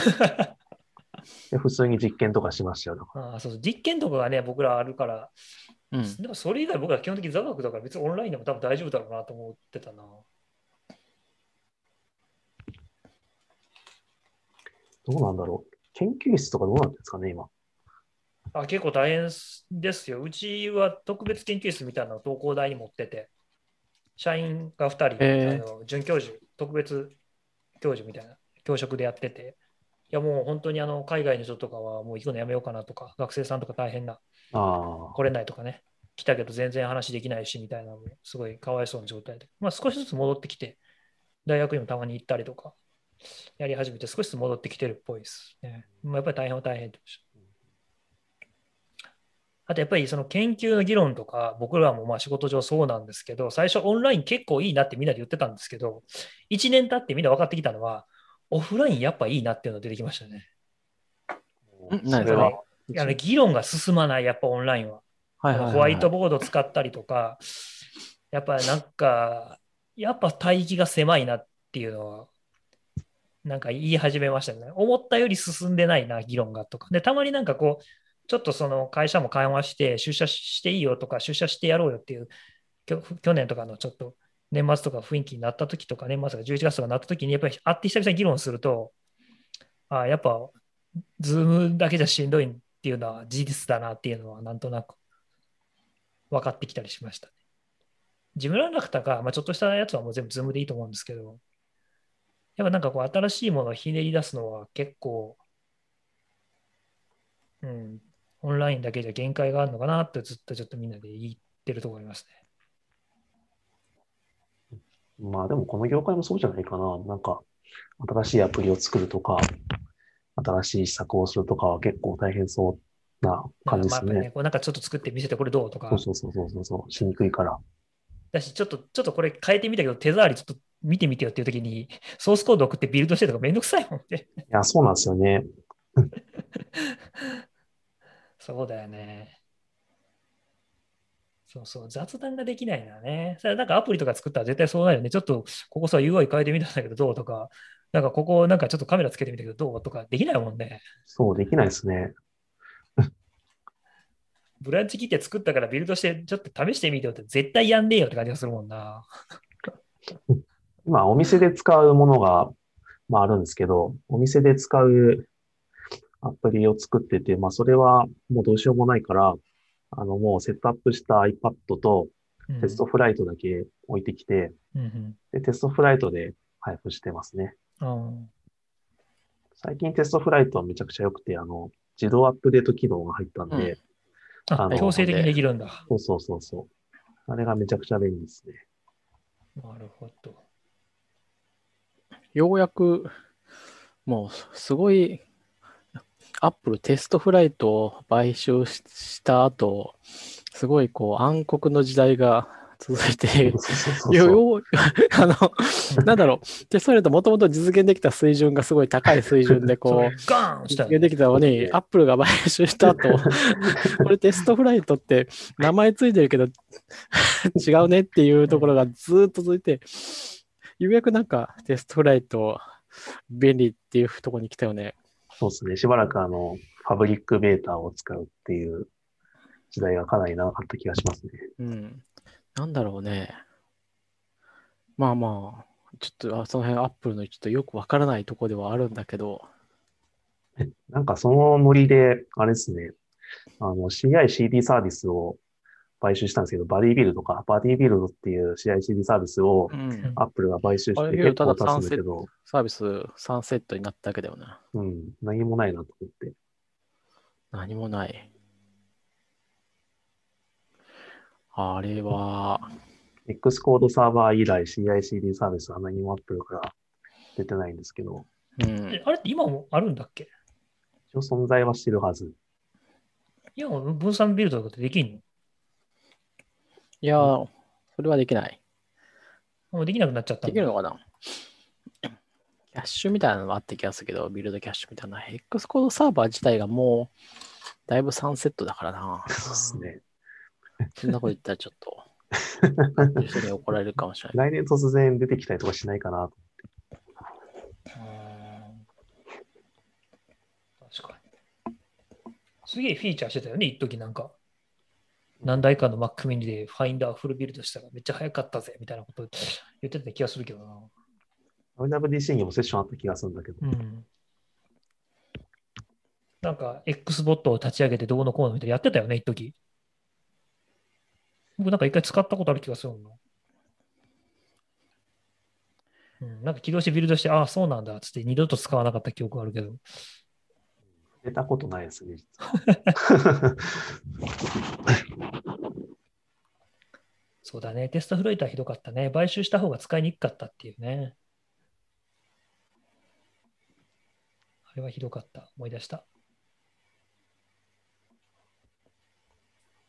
まあ、テストフレートはもう本当に絵に描いたような、せあ一気に成長して、一気に買収されて、まあすごかったじゃないですか。うん、WWDC に行くと、あの、なんかすごい成長している、まあ、サンホゼになってからあれだけど、サンフランシスコにいた時は成長してるところが、あの、ご飯とか配ってるから、わからない。テストフライトはそうだったんですよ。ね何配ってたかな？スターバックスとあとホットドッグみたいなものをくれた気がする朝に並んでる時に。すごいな、こんなくれるのかと思って。WWC の食事よりいいものが、いいものをなんか、出たてのベンチャーが配ってるなと思って。ねキャッシュフローも桁違いにあるのに。確かに WWDC ってなんか会場周辺でやたらブリトーを配ってる会社ありましたね。あ、ブリトーか。ホットドッグじゃないな。ブリトーだったかもしれない。そうそう。まあ、とにかくあったかいものを配ってた。確かそうだったからそう。そうあったかいものを配ってるなと思って。まあ確かに朝とか寒いから嬉しいですけどね。朝寒いわね、サンフランシスコね。で、うん。まあ、それ結構そう、テストフライトは、ああ、すごい勢いがあるんだなと思ったら買収されて、ああ、いやーやっぱりすごかったなと思って。買収されてうまくいってるのは、あれかな、やっぱワークフローとかですかね。あとね、僕の知ってるところだとメタイオですね。メタイオね。あれは、AR。ああれは何に、な、うん。あれはもう AR 結フレームワークとか、あの辺はもう全部メタイオの人が入ってますね。あの WWDC のカンファレンスで喋ってる人とか、僕、その人、僕、メタイオにちょっと昔遊び、ちょっとつてで、実を言うと、多分これは言ってもいいはずだけど、その、うちにインターンで来てた学生、ドイツ人の学生さんがメタイオに、うちでコンピュータービジョンのこの研究をやって、まあ、その縁でメタイオに就職して、で、ちょうど僕がカンファレンスでヨーロッパの学会に行った時についでにちょっと遊びに行かしてよっつって行って向こうの人とちょっと話をしたり見学とかさせてもらってで3年後に突然アップルに買収されたっつってうん今その彼も今あの三ノ瀬かとかその辺に住んでるんだけどあのそれでちょっとつてがあったりとかあとまあ AR の学会とかも行くんでそういうとこで論文書いた人がやっぱりアップルであの WWDC で AR のセッションで喋ってたりするんで多分相当中には入ってるはずです。あの辺の技術は多分惜しみなく AR、あの、なんていうんですかね、その iPhone の技術っていうかソフトウェアの技術に入ってると思います。いや、まあ、なんだかんだね、無駄にはなってないんだろうけど、まあ、なんだろう。まあ、アップルのせいで、さ、なんていうか、目に、目に見えるサービスが停止してしまったみたいなのは、まあ、やっぱりこう、まあ、それが他のところもそうだけど、うん。まあ、影響にいともがないわけだから、っていうのはありますね。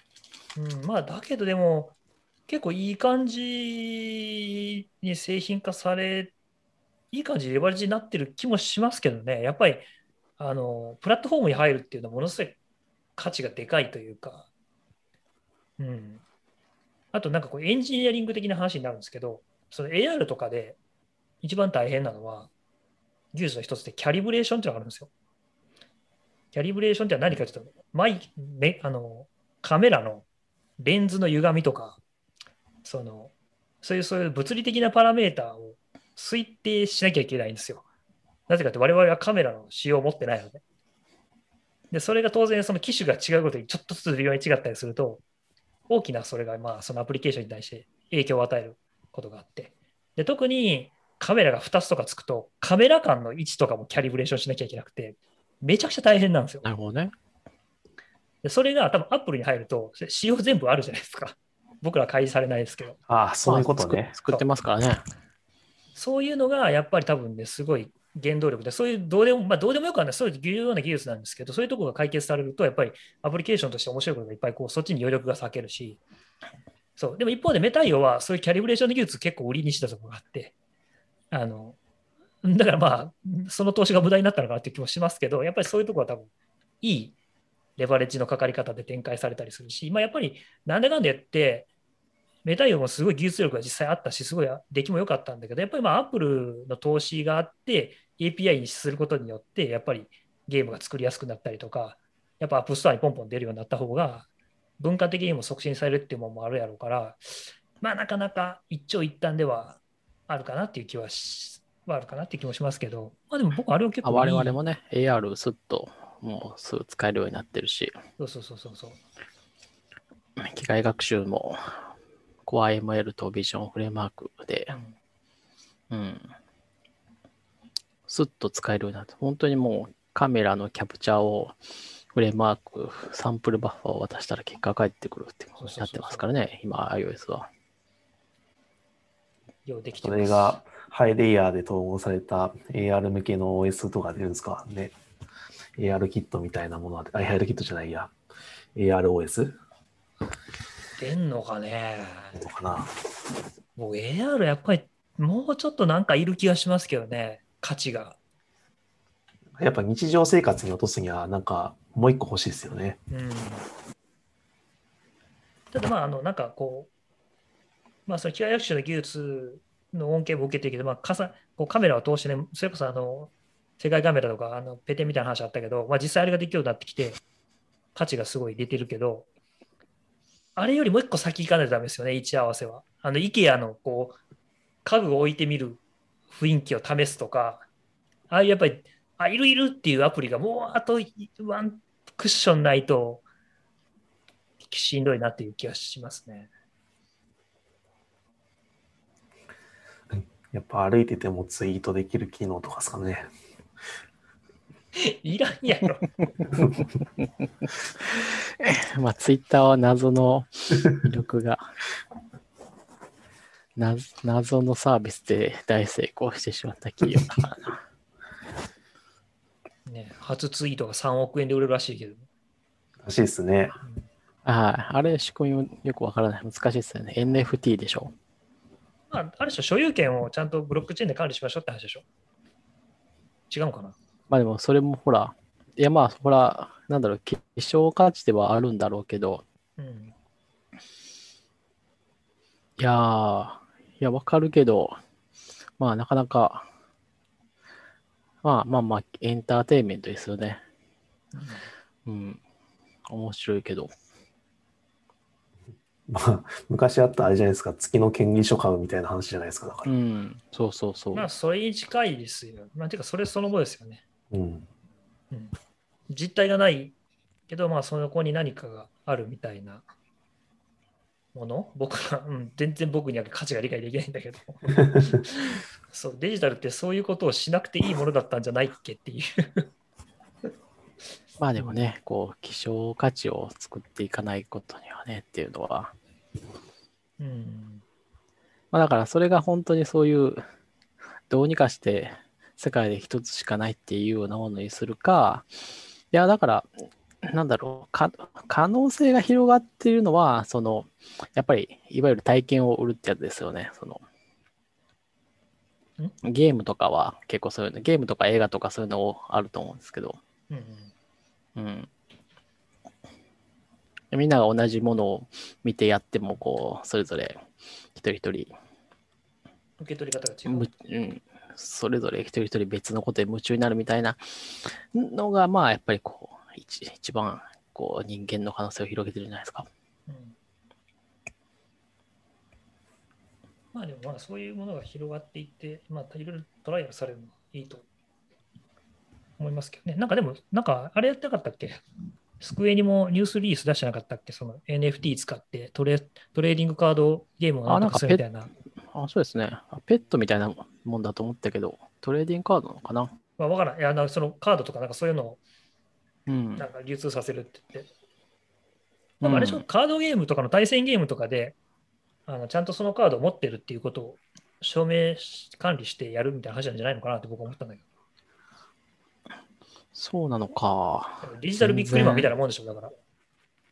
だから、なんていうのさ、なのか。ビットマップになったらさ、誰でもコピーできちゃうけど、本当にそのスーパーゼウスを持ってるっていうのは、そのブロックチェーンみたいなやつに本当だ。証明されてないとダメっていう。デジタルシール、ミリオンアーサーシリーズ、ビックリマンチョコみたいなことことなのか。だから、多分その絵柄自体のビットマップはいくらでもコピーできるんだけど、持ってるっていうことの証明はコピーできないようにするみたいな。うん。多分だからそれで対戦カードのゲームとかするときに、多分その希少性の高いものとかは、あのちゃんと認証で管理するみたいな感じになるんかなっていうふうに思ったりしてました。